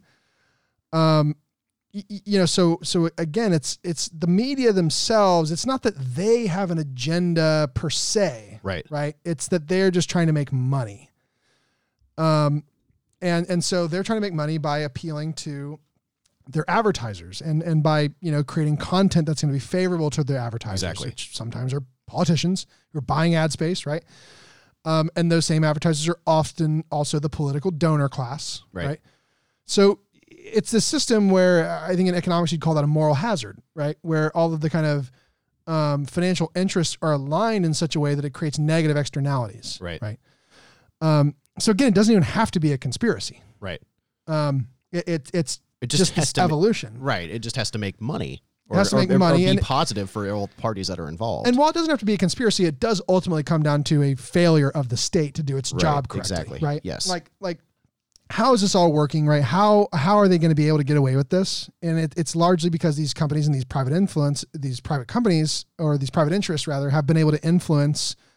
Um, they've been able to lobby and they've been able to influence these kinds of politicians that are Right. super easy to buy off. right And think a prime example of that, like I think clearly one of the easiest politicians to buy off has been Joe Biden yeah Right? right um, these these companies have effectively embraced socialism for themselves, right? And like I, I used to get really pissed off on here like leftists say like, well, you know, it's it's socialism for the wealthy elite and rugged individualism for the poor people, and um, I I I disagreed with that and I didn't like that because I didn't like where they would take, you know, that premise would be then used to justify policy or positions that I did not agree with. right I've shifted a little bit and I agree. I think that that is largely true. right i yes i Um. I don't think, I don't agree with how you deal with that with those people, but, but I, I do think that that is very true. Um, you know, so, so now they want to, the, so part of this new, new great reset thing too, right. Is like, who do you think is going to pay for like the social programs that are part of this, for instance, right? Something like UBI. Who's going to pay for UBI? Well, it's it's it's uh it's the taxpayer. Like I don't know at that when once you get to like the Great Reset and where nobody's has a job and nobody's making any money anymore. Like I don't know how that would really work. But if you were to do UBI today, it would be the taxpayer, or you would be creating, or how we usually do it, which is creating money out of thin air. Well, and so even if you don't have like even like take away kind of the like idea of like currency, right? Um, just just look at it in terms of productivity. So even if you don't have money, right, and it's not like a matter of we're going to tax the middle class. Like right now, the way that paradigm has worked is is it's been the middle class pays for all of this. Right, shit, right. Like the, the wealthy, they have the best accountants, attorneys, investments, et cetera, to minimize their tax bill. Um, and listen, I'm not like that far left. Like I think that rich people pay a lot of taxes. You're right. Um, but they also have plenty of wealth to use to influence other things to make them more money, right? Like it's not always just about trying to lower their taxes. Like Right. Well, all the depends on anti-Trump- how rich you, you are, because like you get to a certain level of rich, and you can put all of your money in assets rather than like liquid income. Then like you can get around tax laws like a little bit easier. Well, true, and it's like, look, there's there's a couple different approaches, right? So like some of the criticisms of criticisms of Trump was that oh, well, he lowered the taxes for like the wealthy, and maybe that's a fair criticism, right? Um, the way that the Democrats do it is they don't focus on the tax side. They say, well, I guess what? We're not going to lower your taxes, but we're going to make you more money. Right. We're going to pass these like regulations that are going to be favorable to your industry Right. that are going to make you more money. So yeah, you'll keep paying the same taxes, but you're going to make twenty million dollars more, and you know, and after taxes come out, you know, that's you're making seventeen million dollars more. Right. Right. Um, and, and so so take out the money equation of it. So so the middle class pays all the taxes uh, Yes. effectively, right? Right. um, take out the equation of it, you're still going to have that middle class. They're not necessarily going to be the middle class in terms of the, what their financial compensation is, but they're going to be the middle class in the sense that they do all of the work, they maintain all of the systems. Um, e- and even if we live in this, you know, fully automated luxury space communism state, right? Right. There's still going to be a lot of work to keep those systems running. Right. Right. And who's going to do that work? Who's going to do that work? Right. The the people who are doing that work will effectively be kind of the middle class, right? So you'll have kind of like the people in the middle still doing all the work. You'll have the people on the top extracting all of the wealth or benefit from it, right? Right. Living the best lifestyles, traveling, doing whatever they want, having all the property. Um, and at the very bottom, you'll have all the people who are the handout class, right? Where like they're not doing any of that work because they're too incompetent to, or unwilling to, or whatever. Right. Um, but they are still going to get the benefit of it. Right. Um, so, you know, again, it's just like UBI, right? Like it's it's you're going to sell it to people, and it's going to seem like the rich are going to pay for it, and it's going to go to the poor people, but it's not. The middle class is going to pay for it, and it's going to go very temporarily to the poor people, and then end up in the hands of the rich people. Right. Yeah. Um, you know, so so part of that too, right? So I mean, we talked a, a little bit about like that disruption concept. Like they now have competition has benefited them, and they know that competition is going to benefit the next guy, and they don't want it to, right? They want to they want to scale down that competition. Um, so so they have to create they have to craft this narrative, right? that um, for all these different reasons, you shouldn't even try to compete with them, right? Like there's a lot of Them being like, the elites, yeah. the people who own all the capital, Right. The people who own all the companies, you know, the people who have the political influence, et cetera. Um, you know, so so they have to keep you kind of f- fearful, right? They have to kind of say, well, look, you can't do it on your own because you are black and the world is racist. Right. You need us. Or you can't do it because you're a woman and the world is sexist. You need us. So so don't even try. Just embrace our way. We're going to help you. We're going to play Robin Hood. We're going to steal from that white man and give to you, right? Uh, or it's because of the or because it's because of inequality or it's because of anti-vaxxers or it's because of, you know, neo-Nazis or, or, or whatever else, right? Right.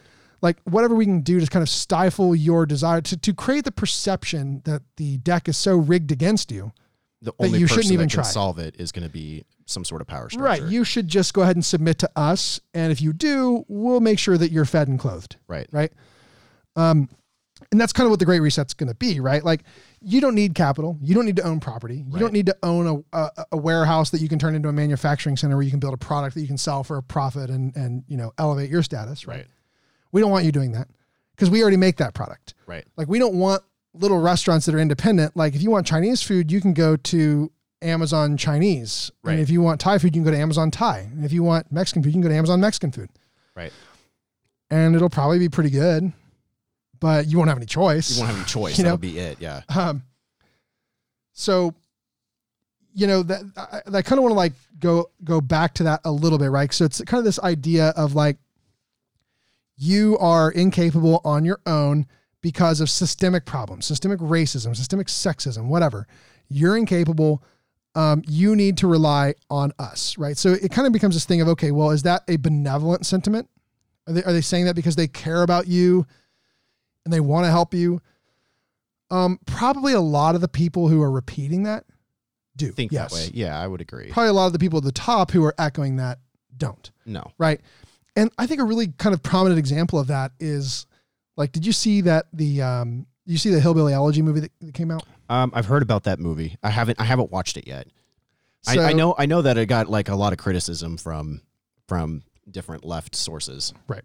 So what's funny is, what's funny is, and so like JD Vance has been has done several interviews since the movie came out, and he talks about this, and he was like, not that long ago, what I was saying was was embraced by the left, Right. right? Because I was saying, look, there's these big corporate interests who have hollowed out the middle class and have created economic desperation and have um, skirted regulations to pump massive amounts of drugs into communities, right? Right. do all this stuff to just totally destabilize and cripple the area because they don't want to pay those labor rates, right? They're gonna they're gonna take those jobs away and they're gonna go do it in China, right? Right. And that's had these devastating kind of consequences. And not that long ago, people on the left agreed with that. And they said, Right. yeah, these big private corporations, fuck them. They're fascist. They're terrible. They're hideous. Um, we got to get rid of them. Down with the corporations, right? Right. Right. Um, now what's funny is that narrative is like considered repulsive on the left. So I, I sent you a link um, to, to, to, to pull up of, of a review from AV Club AV Club. about it, right? Yeah. AV. I. I. I. I I've seen some nonsense from AV Club in the past. I will be honest, I don't read a lot of movie reviews. Like this one just I don't fascinated but- me because I think that like JD Vance is a very smart guy. I think that like his book was on point. I think he makes a lot of very I think he you know leverages a lot of very fair criticisms. I think he's he's like being kind of considered this like super right wing guy now and he's he's really not. Like he's he's Right. he's actually kind of progressive in some ways. He's like very populist. He believes in very strong social safety nets, all this different stuff. But the problem is his book is defensive of people who are Trump voters, effectively.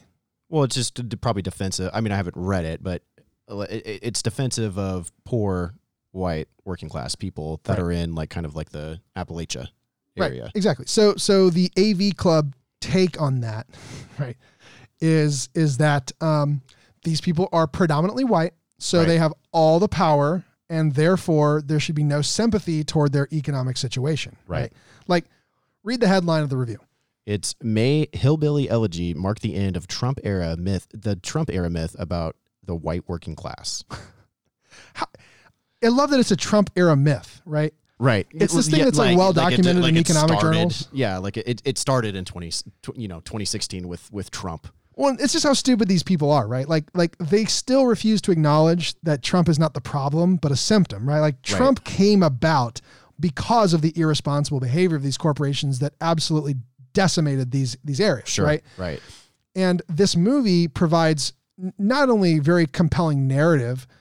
Well the, well, the movie mostly provides very compelling narrative to that effect. The book actually provides a lot of data, and the book's much more political, right? Right. Right. like the movie does not get political um the the, the book does um but but the movie's like more of like a you know rags to riches coming of age story about how jd and, and it's like the the you know main trying to driving force of the book how he educated himself and escaped poverty and he had this mama who wouldn't tolerate bullshit and was like "You've got to work on yourself and do better and Right, blah right. blah blah blah blah Right. it's a pull yourself up by the bootstraps kind of kind of story right, Right, and that's another thing the left hates Right. um, but but but you know, ultimately now they're like coming to the defense, and they're and, and because like these people, because of their situation, all felt that Trump was the best candidate to vote for, right, wrong, or otherwise. Now we have to crush this narrative. We have to crush this sentiment that that these poor white people are disadvantaged, right? And so, like in that AV Club article, like the woman talks about how it's like super harmful because it mar like it marginalizes and, and doesn't talk about the problems of like non-white people or whatever. And it's like, well, he's talking about a very specific demographic area. Right. That's like I mean the plot of the book is about right. In that same article, um, just to, to wrap up on this, I think it's like the last paragraph. If you want to read that, it's kind of interesting. Oh, Or I can probably pull it up. here. No, no, you're good. If I can like navigate through But- 40 ads.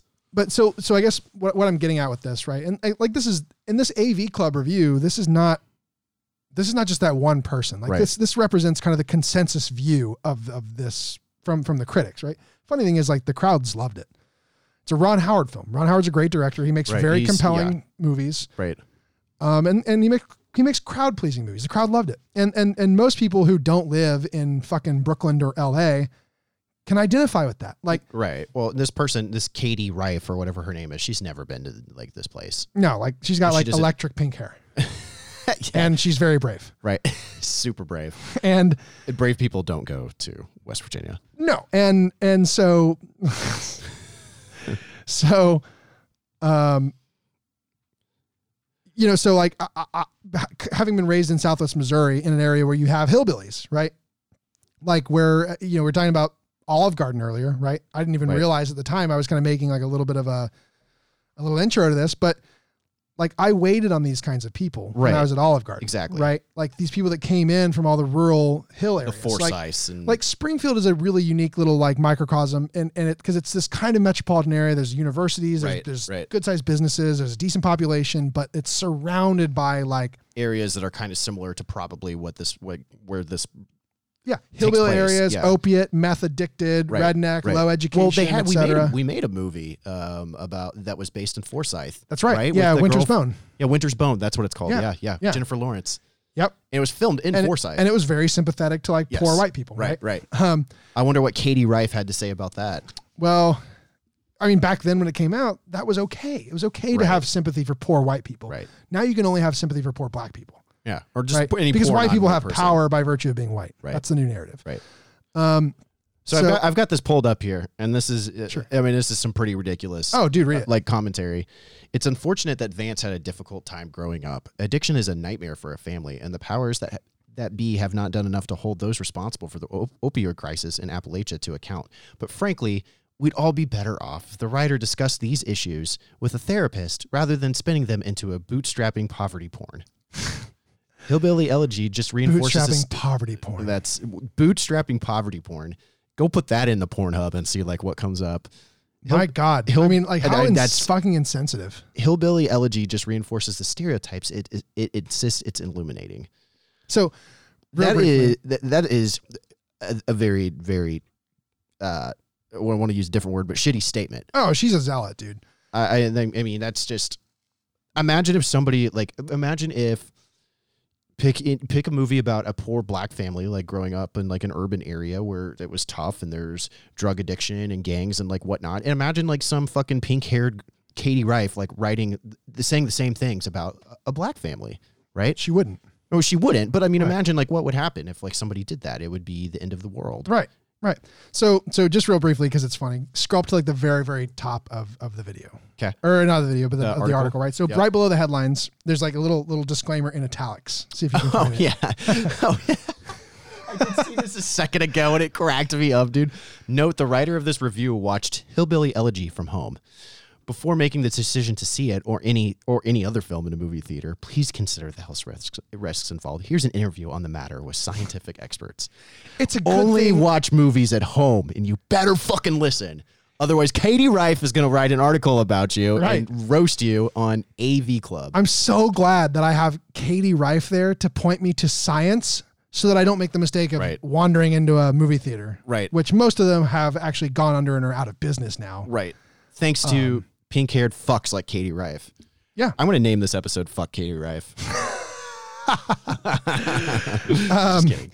So so my my point of that right was like, so so you've got a couple things right. Is this great reset shit, all, or all these social programs, or all these kind of money making schemes that are masquerading as social problems? Like, are they rooted in people that have a duty to help, or, or ha- have a sense of duty to help, or is it rooted in um something a little bit more malicious? Is it rooted in like a hatred, right? Right. arguably maybe a racist hatred, right? Like now that it's perfectly fine to say that like white people are bad, all white people are bad. If your skin color is white, you're bad, whatever, right? Like, is this rooted in benevolence or malevolence, right? And I think it's a legitimate debate. One thing I would say is if it is rooted in benevolence, it's it's just steeped in condescension. Right. Like right. that article is so fucking condescending right from that disclaimer at the beginning. Like, in case you didn't know, there's a pandemic going on. So you should watch this from home. Right. Like, Right. because, I mean, if you didn't read her review of Hillbilly Elegy, you may not know that.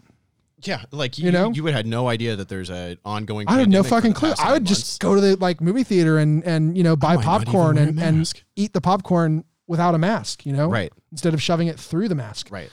Um, so So, so I think I think like I- I don't know if uh, uh, kind of some of these ideas of the Great Reset are born out of racism, but I think that this is more of No, something I mean, that you not. were th- that you were talking about earlier about how we have fake squabbles between like citizens, like right, we have fake things that we're fighting about rather than like having the ninety nine percent, you know, Right. get together and realize that there's a common Well, enemy. and that's and, and, and Katie here. it's it's more bought straight into divisiveness, right? It's Yeah. more divisiveness. So so I think that like if you look at not just Katie Rife, but basically all of the like critics, hers was like comedic, right? That's why Right. why I picked hers. But right.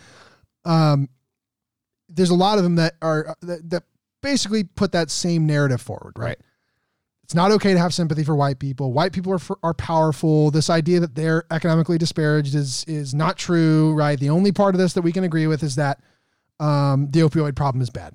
Right. And so, you know, I, I kind of look at this, and when you see like, again, he's writing this heartwarming tale of someone who managed to escape the cycle of poverty, get himself in a better position, thanks to his like old fashioned Southern mama, you know, and all this, right? Despite having a mom who's like a, a drug addicted mess, Right.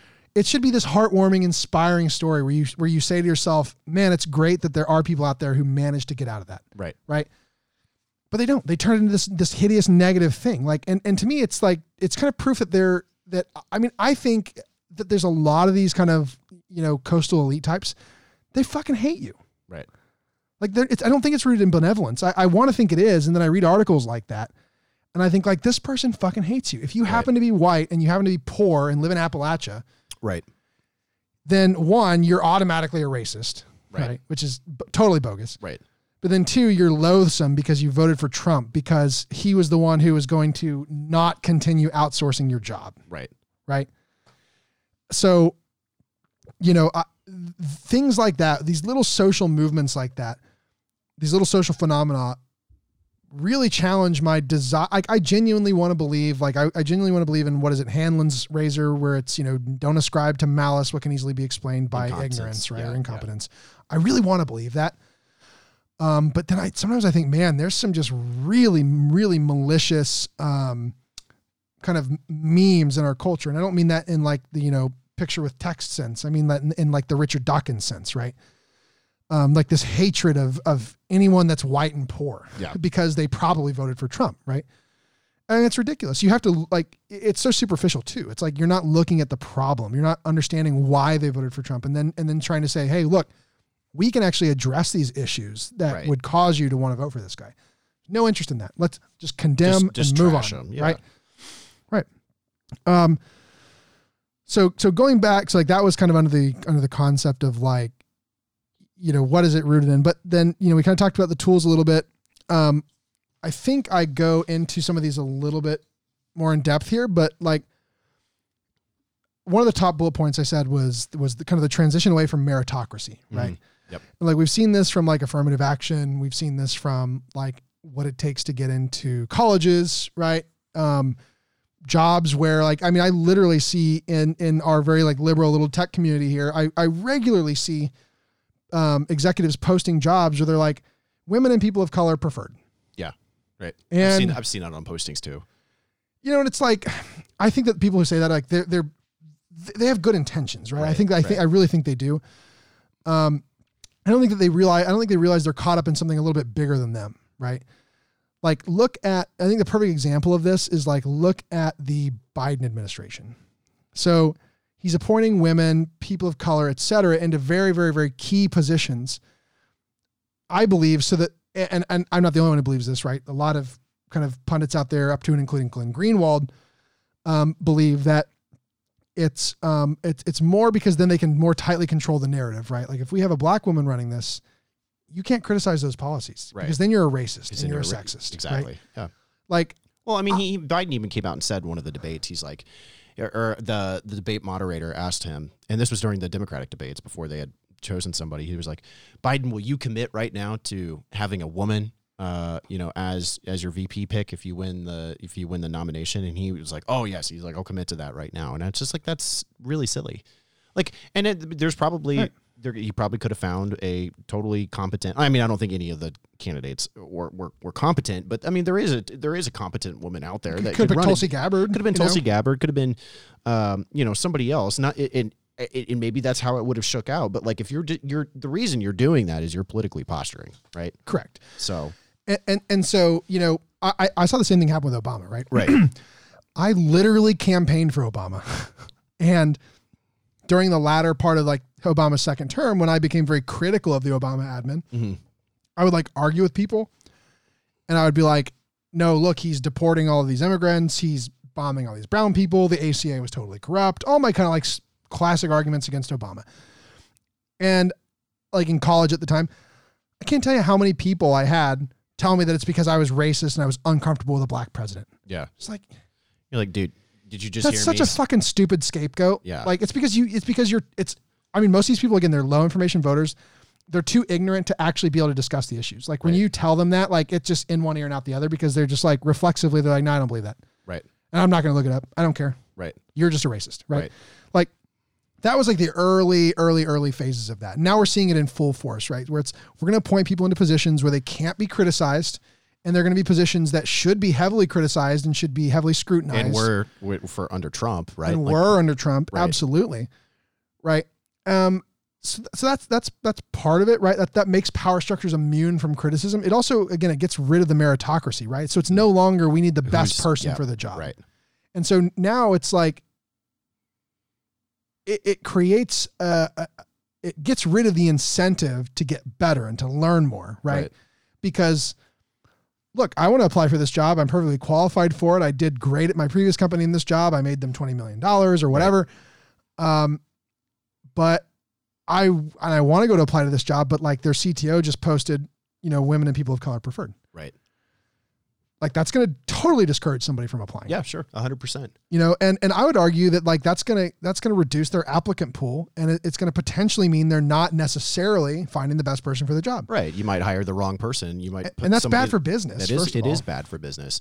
Um, Um, and, I- and and the funny thing is too, right? Like these big companies, and again, feeding into that pulling up of the ladder concept. If you're a big, big, big company, you can appoint someone to a very, very big position, to an important position, without there being any merit, and and be relatively insulated from it, right? Right, Like these, like diversity positions, like chief diversity officer. right, That job is never going to make a difference in terms of what how you how you compete in the marketplace the, the presence of that role is not going to, to have one iota of influence on what your fucking share price does. yeah. That's an You internal. know what I mean? Yeah, What it does do is it means I'm the better company.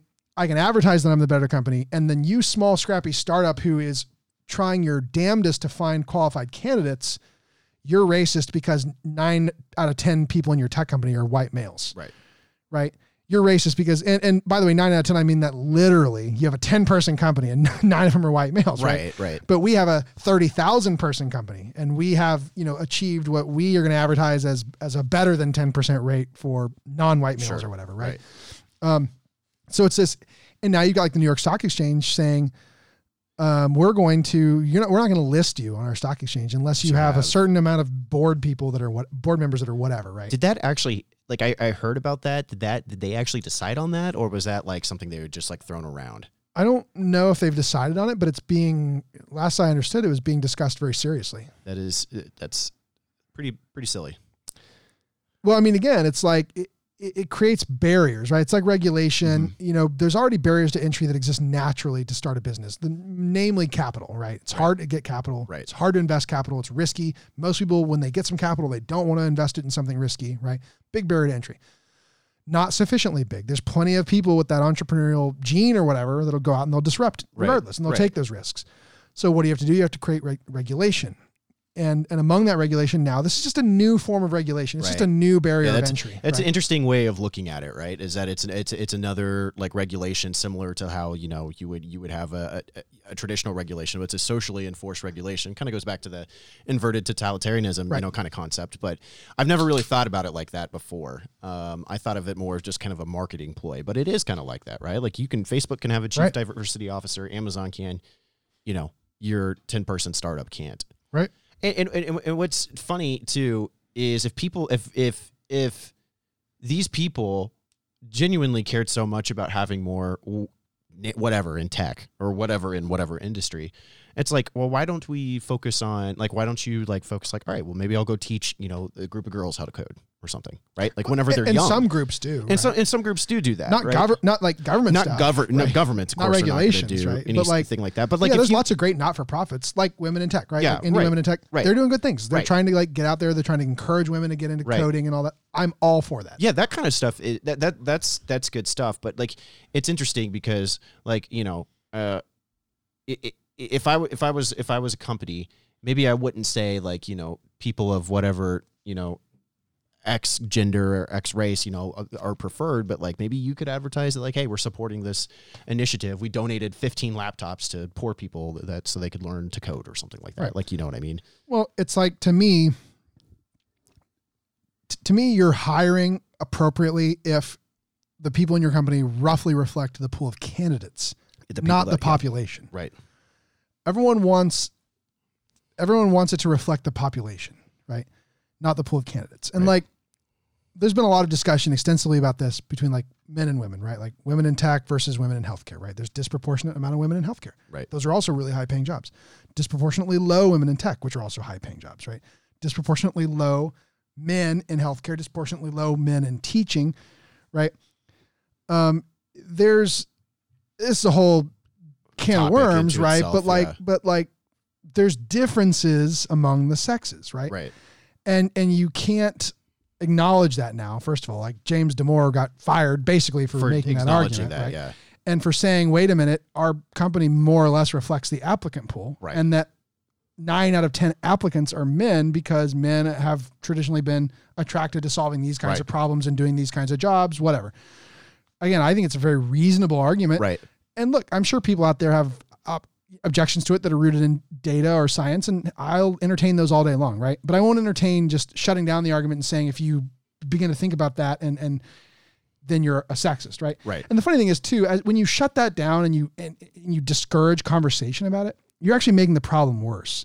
Like most people who want to talk about that, who who don't believe in the same, who don't have the same diagnosis of the problem that you do, a lot of them still want to improve the situation, Exactly. but they arrive at a different conclusion because they they don't necessarily buy the same premises that you have put forward, right? Right. And when you say no, your premises are totally wrong and sexist, then you eliminate avenues to fix the problem. right Um, and maybe that's intentional, right? right Um, so so that's kind of like that meritocracy argument. You know, the, the other one I mentioned was like tight control of narrative via political theater slash kayfabe. Like we talked a little bit about this last week when we talked about Ro Khanna going on the on the Ingraham Angle, right? Right. And gotten some pushback for that. Right. Power structures are very very afraid of like a potential progressive populist alliance, right? Right. Um, so they ultimately want to build. So like, here's the funny thing too, right?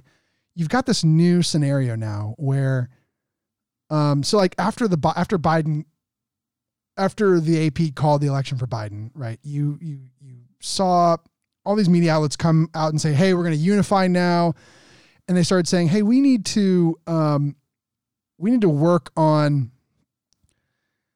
getting rid of sites and news sources that are that are um, hyper partisan, right? Right, right. CNN said we need to get rid of hyper partisanism, and MSNBC said we need to get rid of hyper. The most hyper partisan outlets out there said we're like blaming Facebook for hyper partisanism, right? Um, and the funny thing is, right? So, so now you've got the situation where where algorithms that are designed to get people to consume more content, right? Which typically means you're going to put them in an echo chamber and feed them more videos about things they already Right. agree with or whatever. Right. These algorithms are what's creating division, but the division is instead being blamed on free speech. Right? And we're saying, and you've got people coming forward again. You've got people like Clapper going on CNN. You've got journalists, journalists who should be the most concerned about free speech. Right. You've got journalists coming on and saying, hmm, "Look, we got to re-examine what this free speech thing means. You know, we got to have public-private partnerships to shut this shit down. We can't have people on there talking about, you know, Trump doing a good job or talking about poor white people in Appalachia. You know, Right. um, so I, I think you know. So so again, you got this apoplectic reaction on the left to to any sort of reaching across the aisle. That's that's very scary. Yet yet they want to claim that like Republican. Trump's divisive. Right. Right. Right. Yeah. Um. And I mean, I, I think he is, but it's not that they're not any less divisive. Yeah. Well, for sure, for sure. Um. You know, so I I just think that that's kind of a a fascinating force right that that's happening and and and again if you can like if you're a big tech and you've got very entrenched financial interests that the wrong opinions might be at odds with Mhm. then it's really beneficial if you can not only create the problem but then blame the problem on something that Right. you that is not beneficial to you right so again create algorithms that make you lots of money and point people out to sides and divide them then blame that division on free speech and then say well gee we need to get rid of this free speech Right. And then Um, censor whatever the fuck you want. censor whatever you want and, and particularly censor things that don't that aren't in your interest Right. right um you know so we've we've talked a little bit about the the marketing piece but you know it, it's it's just interesting to me that part of the marketing problem is you can like if you're a company that has to market to people and get them to consume things like there's all these little emotional levers you can pull to do so Sure. right Right. one of the biggest ones has been sex right, Right. slash loneliness right Right. all kinds of advertising you know buy this car and women are going to want to suck your dick or whatever Right. you know um if if people like all reach a level of content right like let's if, if human beings could reach so first of all people's happiness unfortunately i think is is highly relative right Mhm. um you, know we live in a in a, in a in a scenario now where like all but like all but the people literally living on the streets all the poor people except the ones literally live on the streets live better more more safe more healthy lifestyles than kings used to live a few hundred years ago Right. right um, Easily forgotten fact. Right, right. And it's because if if we don't want people to be content with what they have, right? Like if you've got your little studio apartment and you've got um and it's not that great, maybe it's in a shitty part of town, but you've got, you know, AC and you got food and you got clean water and you got a quiet, clean place to sleep and you've, you know, whatever. Like you're in pretty good shape. All all your needs are are cared for um in, in the most basic sense Right. but that's not good enough, right?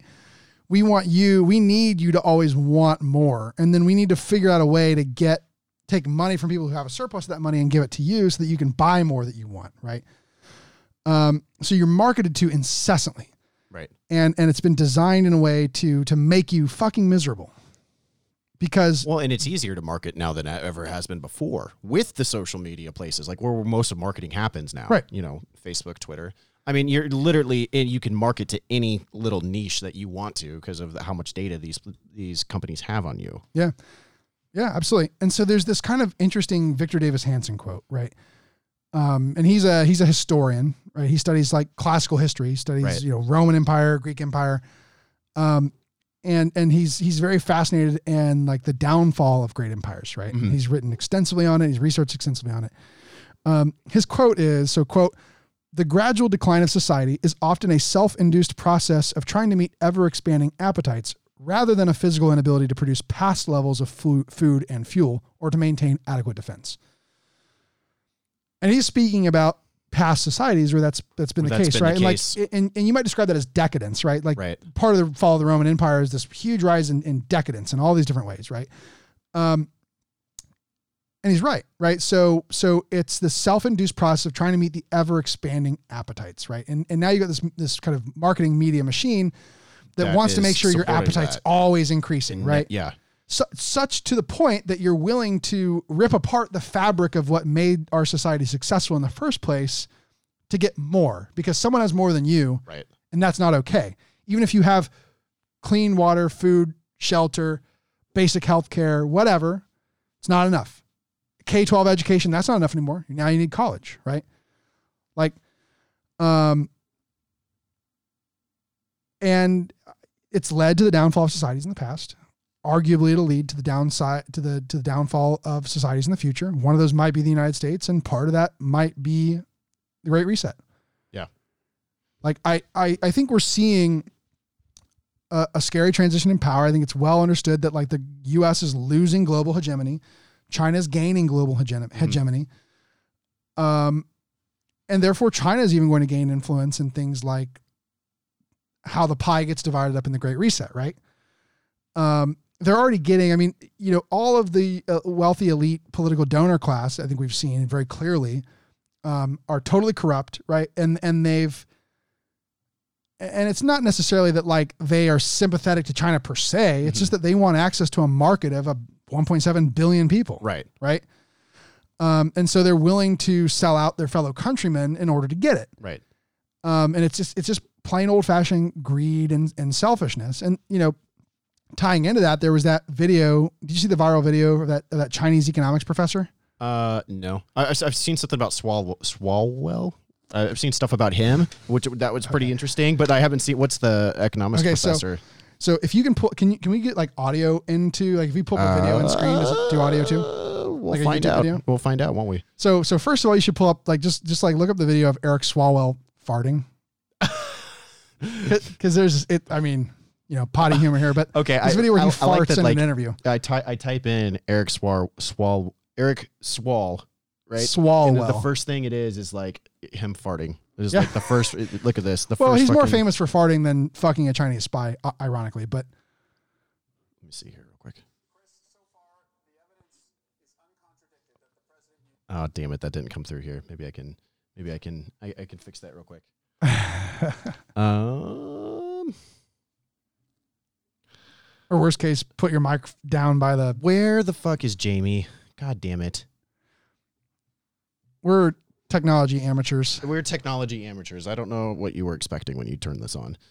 Um, I mean, you got to have good audio for this to really like hear the use fart. taxpayer dollars to ask the Ukrainians to help them cheat an election. And the complaint that I've heard from Republicans all last No week was that fucking you don't way. have anyone who heard the call. He Chris, pauses, so dude, far, like, the you can look at his evidence face. is uncontradicted that the president used taxpayer dollars can, like- to ask the Ukrainians to help them cheat an election. And the complaint that I've heard from Cheat an election. well, it almost sounds like.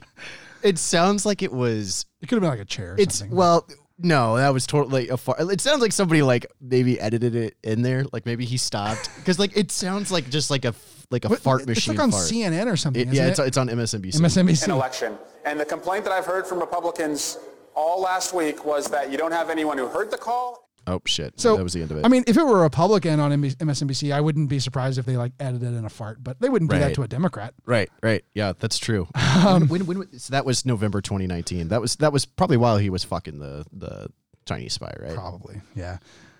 So I, I think that's kind of funny, but if you can find it, um, see if you can figure like find the um like Chinese finance professor like video, right? And it's in it the guy's speaking in Chinese, right? So you have to read the, the the subtitles, but the subtitles are pretty damning. Is this Darren Doofy? It's probably not it. Oh, I don't think so. Well, here's the funny thing: it got taken down from a lot of platforms, right? What was uh who posted it? Like where, where did you see it the first I time? saw it on a Tucker Carlson clip. Um,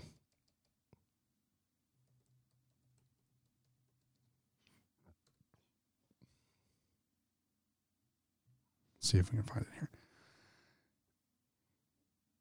no, well, I typed in. Well, here, here's one. Here's one I'll send it to you from um, Sky News Australia. Okay. Like, of course, only conservative links are, you know, covering a video where a Chinese professor who's deeply involved in the Chinese Communist Party like outright admits that they've paid off Biden. But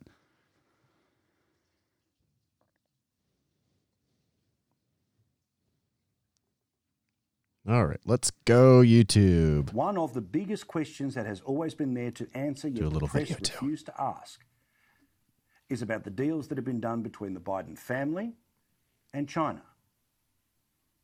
Are they the types of people who this bloke is proudly talking about to a room full of people This who bloke? are laughing This at guy how is this guy is gullible super the fucking West Australian. Actually is. it is Australian news. 现在呢，现在我们看到 拜登上台了。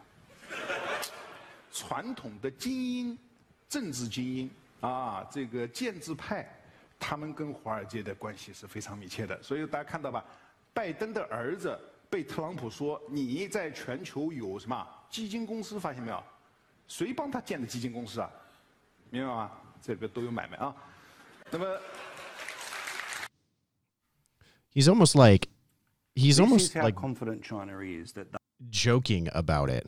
Like you know what Yeah, I mean? he's being pretty flippant. he's being pretty flippant. It's almost like he's, yeah. I, I, would the CCP want something like that to get out? I mean, like honestly, dude, any you, someone could have like made that video and put like whatever they wanted to, and I've been like, oh wow, No, it's you been. know what I mean? So when Tucker called it, Tucker Carlson, like I mean, th- there's been fact checkers all over it. Like the the, Right. the the subtitles are accurate. they are accurate. They are accurate. Okay, It hasn't been debunked. It's a legit video. Right, that that right. guy's a like very like he's he's at like the university in Beijing, like basically the premier university of China. Mm-hmm. Right. He's a key finance professor there. He's heavily involved in the Chinese Communist Party.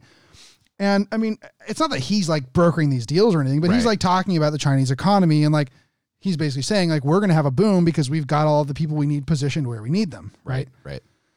Um I think that's pretty it's pretty scary Yeah, you know and and it's pretty scary that basically what that represents and he talks about how the avenue into that is not the politicians directly per se but wall street right and how trump Right. had issues with wall street and they didn't Right. get along and that's how they couldn't control trump and like it, it's it's just it's you know combine that with like the eric swalwell thing and the picture you start to paint is that there's a lot. There's a lot going on. and like look i don't want to like go into like full on nationalism or anything like that but Right. like i'm not a fan of of foreign governments you like manipulating public perception Right, to further their money making schemes right.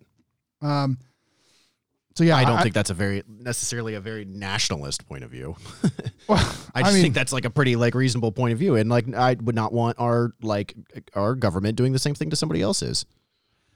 and we probably have We probably have. I we- hundred we percent. absolutely we, have. absolutely have, Right. and it's it's a shame. and it's and it's not so fun when it's happening to you right, exactly. right Yeah, and, but, it, but it's okay if it's happening to you if you're one of the people benefiting from it if you're one of the multi like again the, like the political elite class that are billionaires like if if if there's a financial scheme to make money where an externality of that is the decline of the US economy they don't have to give a fuck yeah, they don't. Yeah, because they've right. got a an awesome like twenty million dollar apartment in Toronto, and they've got a, a a place in you know Bali, or they've got another place in I I don't know fucking Tuscany or whatever, right? Right. Like they're citizens of the globe. They don't have any allegiance to the United States. The United States is one of many money making vehicles to them right. and and that's kind of a scary thing. I think we've talked in the past about how there's this transition of power that we've seen like through history, where like at some point monarchs were the most powerful thing that, that, that there was, right? Right. And then like the big churches came along, like specifically the Catholic Church came along, And, it- they had they, were power centers for. They were like arguably the power center. Well, they still are. They still have quite a bit of power. Well, they do have a lot of power still. And then it kind of was like a fight for power between monarchs and the Catholic Church, right? You've got like um, King Henry VIII, who was like, you know, listen, I want to get a divorce, so fuck you, Catholic Church. Right. Um, and then gradually monarchs fell out of style, and and now really the power structure, or used to be the power structure, is nation states. Well, now certain nation states that worked well economically, but didn't put sufficient controls in place to prevent corruption, like the United States, Right. They've allowed they've they've allowed that economic success, has been allowed to snowball to the point that now these wealthy interests are no longer they can no longer make more money only in the United States, right? So you've got multinational corporations, and now multinational corporations are the power centers, right?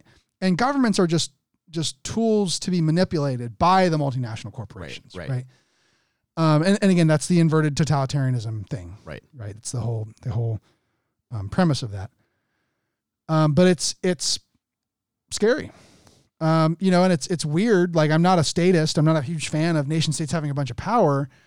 Um, but I don't think that you know multinational corporations are going to be any more responsible. I think No, they're, I think they're they're going to be less not. responsible. And I think that all of the ills of government, I think the most of the ills of government, um, are from corruption, uh, you know, private sector corruption of the government. Right.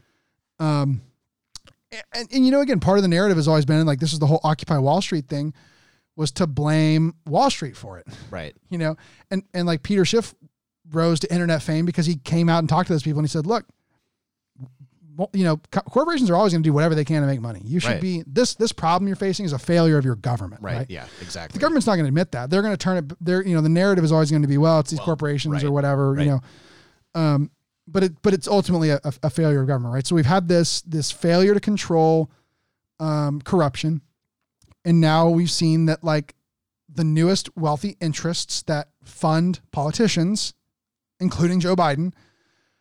Um, are are globalist in that they have global interest, they have global financial interest, and their global financial interests require them to create, you know, to change legislation in the United States.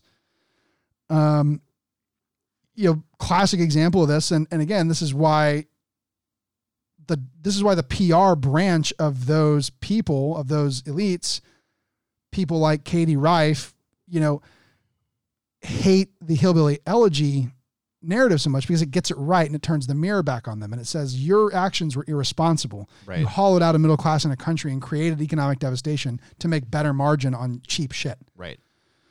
And they don't want to say they they want to say no, that wasn't us. That's uh, the problems there are actually all based in racism. Right. Right. You know, so it's actually all Right. just racism. Right. They're just a bunch of racist white people that wanted to vote for Trump because he's a racist. And if you think any more about it than that, then it's dog whistles and you're covering for racists and Right. whatever else, right? Right. and part of that comes down to right and this this this goes back to i mean all this stuff that we've been talking about it's all appeal it's all appeals for power right, Right. that your speech your free speech is dangerous to them people sitting around and talking about this shit is dangerous to them the american revolution was started by a bunch of guys getting drunk in the beer hall together and Right. saying fuck king george Right. right Yeah. Fuck this situation that we're in. that shit is dangerous to power it structures. totally so, is. but what do they do now, right? They know that it'll be fucking revolution if they outright try to ban shit by by fiat. So instead, it's a PR effort to convince you that your speech is dangerous to you, Right. right? Your speech is going to lead to more COVID cases because there's people out there saying that masks don't work, or your Right. speech is going to lead to more global warming because there's people out there saying it's a hoax, or your speech is damaging because there's people out there that believe the earth is flat, or that we never landed on the moon, or what the fuck ever, right? Right. All these people that don't have enough power to do jack shit. Um, but you can appeal to a lot of high-minded scientific types and convince them that these people should be silenced, right? Um, but again, like it's it's sold as their speech is dangerous to you. The reality is it's not. It's not. Yeah. Speech is dangerous to them, Right. right? And they've got to put a they've got to put a the kibosh on it. Right. Um, you know, so a- again, it's a similar thing where you having a desire to be entrepreneurial, you having a desire to go out there and compete, to disrupt, to make money on your own, it's dangerous to them. Right. They have to convince you that you shouldn't try, right? You you can't do it. The system's unfair. Um, and you should just instead want to depend on the fruits of others' labor Right. right? Those particularly white people, right? Like it's unfair. uh, That's rigged against you because you're black. So what we should do is then create policies that are, um, you know, wealth transfer schemes that are based on race or that are based on whatever else, right? Um. So, and again, it's like not even the first time we've seen this hmm right? Like you can look back at um the robber barons of like the early 20th century, right? Like your your Vanderbilts, your your JP Morgan Chase, your um Rockefellers, right? It- it- it- if you if you study that in much depth, you see the same thing like happened there. A lot of the economic policies that were passed back then that were designed that were there were regulations around factory work and things Right. like that, right? A lot of that and I'm not saying that these things didn't necessarily benefit society in some ways, right? Like I'm not like going to defend child labor laws Right. or anything like that right. but but nonetheless, it's still factually true that uh, uh, that an externality of those policies that they were very much advocating for were create is that they created more barriers of entry by restricting working hours, um, by you know creating regulations around factory conditions. Like again, back then, I would still argue. I would probably argue that on balance, all those things were probably the right move Right. right? But, um, but the reason why the wealthy elites of that time wanted those things is not out of benevolence to you. Right. It's out of the desire to create barriers of entry. And and we're and we're seeing that that again, right? Um, you know, kind of going back to that like Victor Davis Hanson quote, we've got this new problem, I think, where we believe that like the ultimate virtue is for everyone to be happy, right? Like everyone Right. wants to be happy all the time Right. like for one happiness is relative right um, i think it's kind of funny that like when the framers met and wrote the constitution they said you have the right to life liberty and the pursuit of happiness Right. they didn't say you have the right to be happy Right.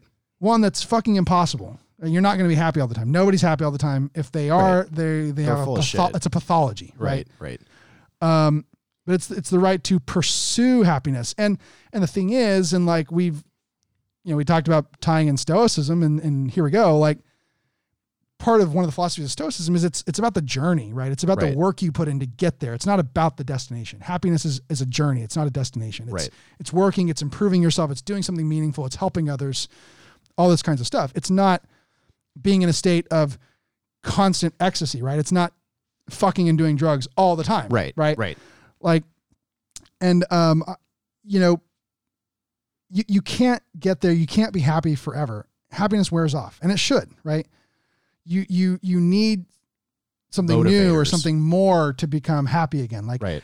again you, you can have your great lifestyle. You can have your very nice house your very nice car all the tchotchkes you could ever want. And and what do you find yourself doing? Well you're shopping for the next car. You're shopping for more shit. You're going on amazon. You want to buy the newest device whatever. Right. like you always have to have some new thing right Right. Right. to, to be to be to be happy. And, and and that's good for them. They want that. Right. and they want to convince you that happiness is equivalent to consumption Right. right? Um but it's it's it's people who are truly happy it, it- you know it rarely correlates to what they have Right. and it really more correlates to how they spend their time and what they do to pursue happiness Right. and pursue what- what- meaning right Right. Pursue meaning. Yeah. and look, you can have a world where people pursue meaning and, and, and arguably pursue happiness, but when you have a world that aims to maximize happiness as the destination, that's the that's the world of of that's that's a brave new world, right? Right. Um, you know, and then maybe this is a, a, a good area to kind of like wrap up, but one of the more poignant scenes in the book, A Brave New World, you know, so John the Savage um, goes to meet with Mustafa Mond, who's the world controller, right? And and they go back and forth a lot. And and you know, John the Savage is used to living outside of kind of civilization. Like they kind of paint the picture in the book to be kind of the equivalent of like a Native American reservation kind of thing. Yeah. And he's living a very natural life, right? People like so in, in a Brave New World, like people are not born to mothers, right? They're literally raised in bottles. They're genetically engineered. Um, John the Savage is born of his mother's womb, and society looks at that as kind of hideous and grotesque, right? That he was born that way. Right. Um, and, and so he lived in a world that had struggle and that had pain and had unhappiness and was difficult, right? Right. Whereas in a Brave New World, that's a world of everyone basically fucking and doing drugs all the time, right? You are constantly on soma as the drug that, of choice there. Um, in, in a Brave New World to to keep you happy and malleable to the state, right? Right. And so the, the the interesting thing is like they make Mustafa Mond not he's not the traditional totalitarian type, right? He's right. not He's not the like rule a dictator that rolls like iron fist kind of like attitude and like a total Right. douchebag. he he basically says like, "Hey, you and Bernard Marx, the main character, you guys are welcome to leave." And in fact, Bernard's going to get you know like banished to an island or whatever. Um, and he's like, you, you, and so they go back and forth a lot, right? And um, John ultimately decides he wants to leave Mhm. Because, in in Mustafa Mond's words, he wanted the right to suffer. So Mustafa Mond had tried to build a world without suffering. And he and Mustafa Mond kind of like again has this insider knowledge of this whole thing and how it used to be, and so he is kind of understanding of that. Right. Um, and, and that's that's really really interesting to me, and it's and again it's really reflective of like the world we we kind of live in now, right? Um, but I think you know tying it back to the Great Reset, I think the most noble thing you can say about some of the people who are advocating for Great Reset, and this isn't true of all of them, but it's true of some of them, like like the Zuckerbergs and the Bezos, is that those people had to suffer to get to where they are Right.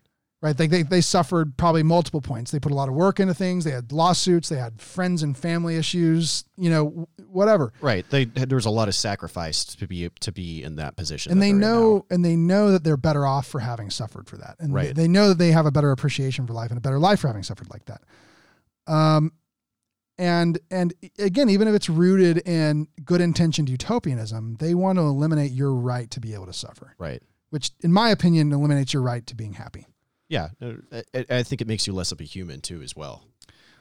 right it, it, it does i, I mean again there's, there's no happiness without suffering Right. Yeah. so yeah Did Mustafa Mond? Did he? I've not read a great uh, a Brave New World. Is he? Did he build the the structure of the Brave New World like out of like uh benevolence, or was it like intentionally?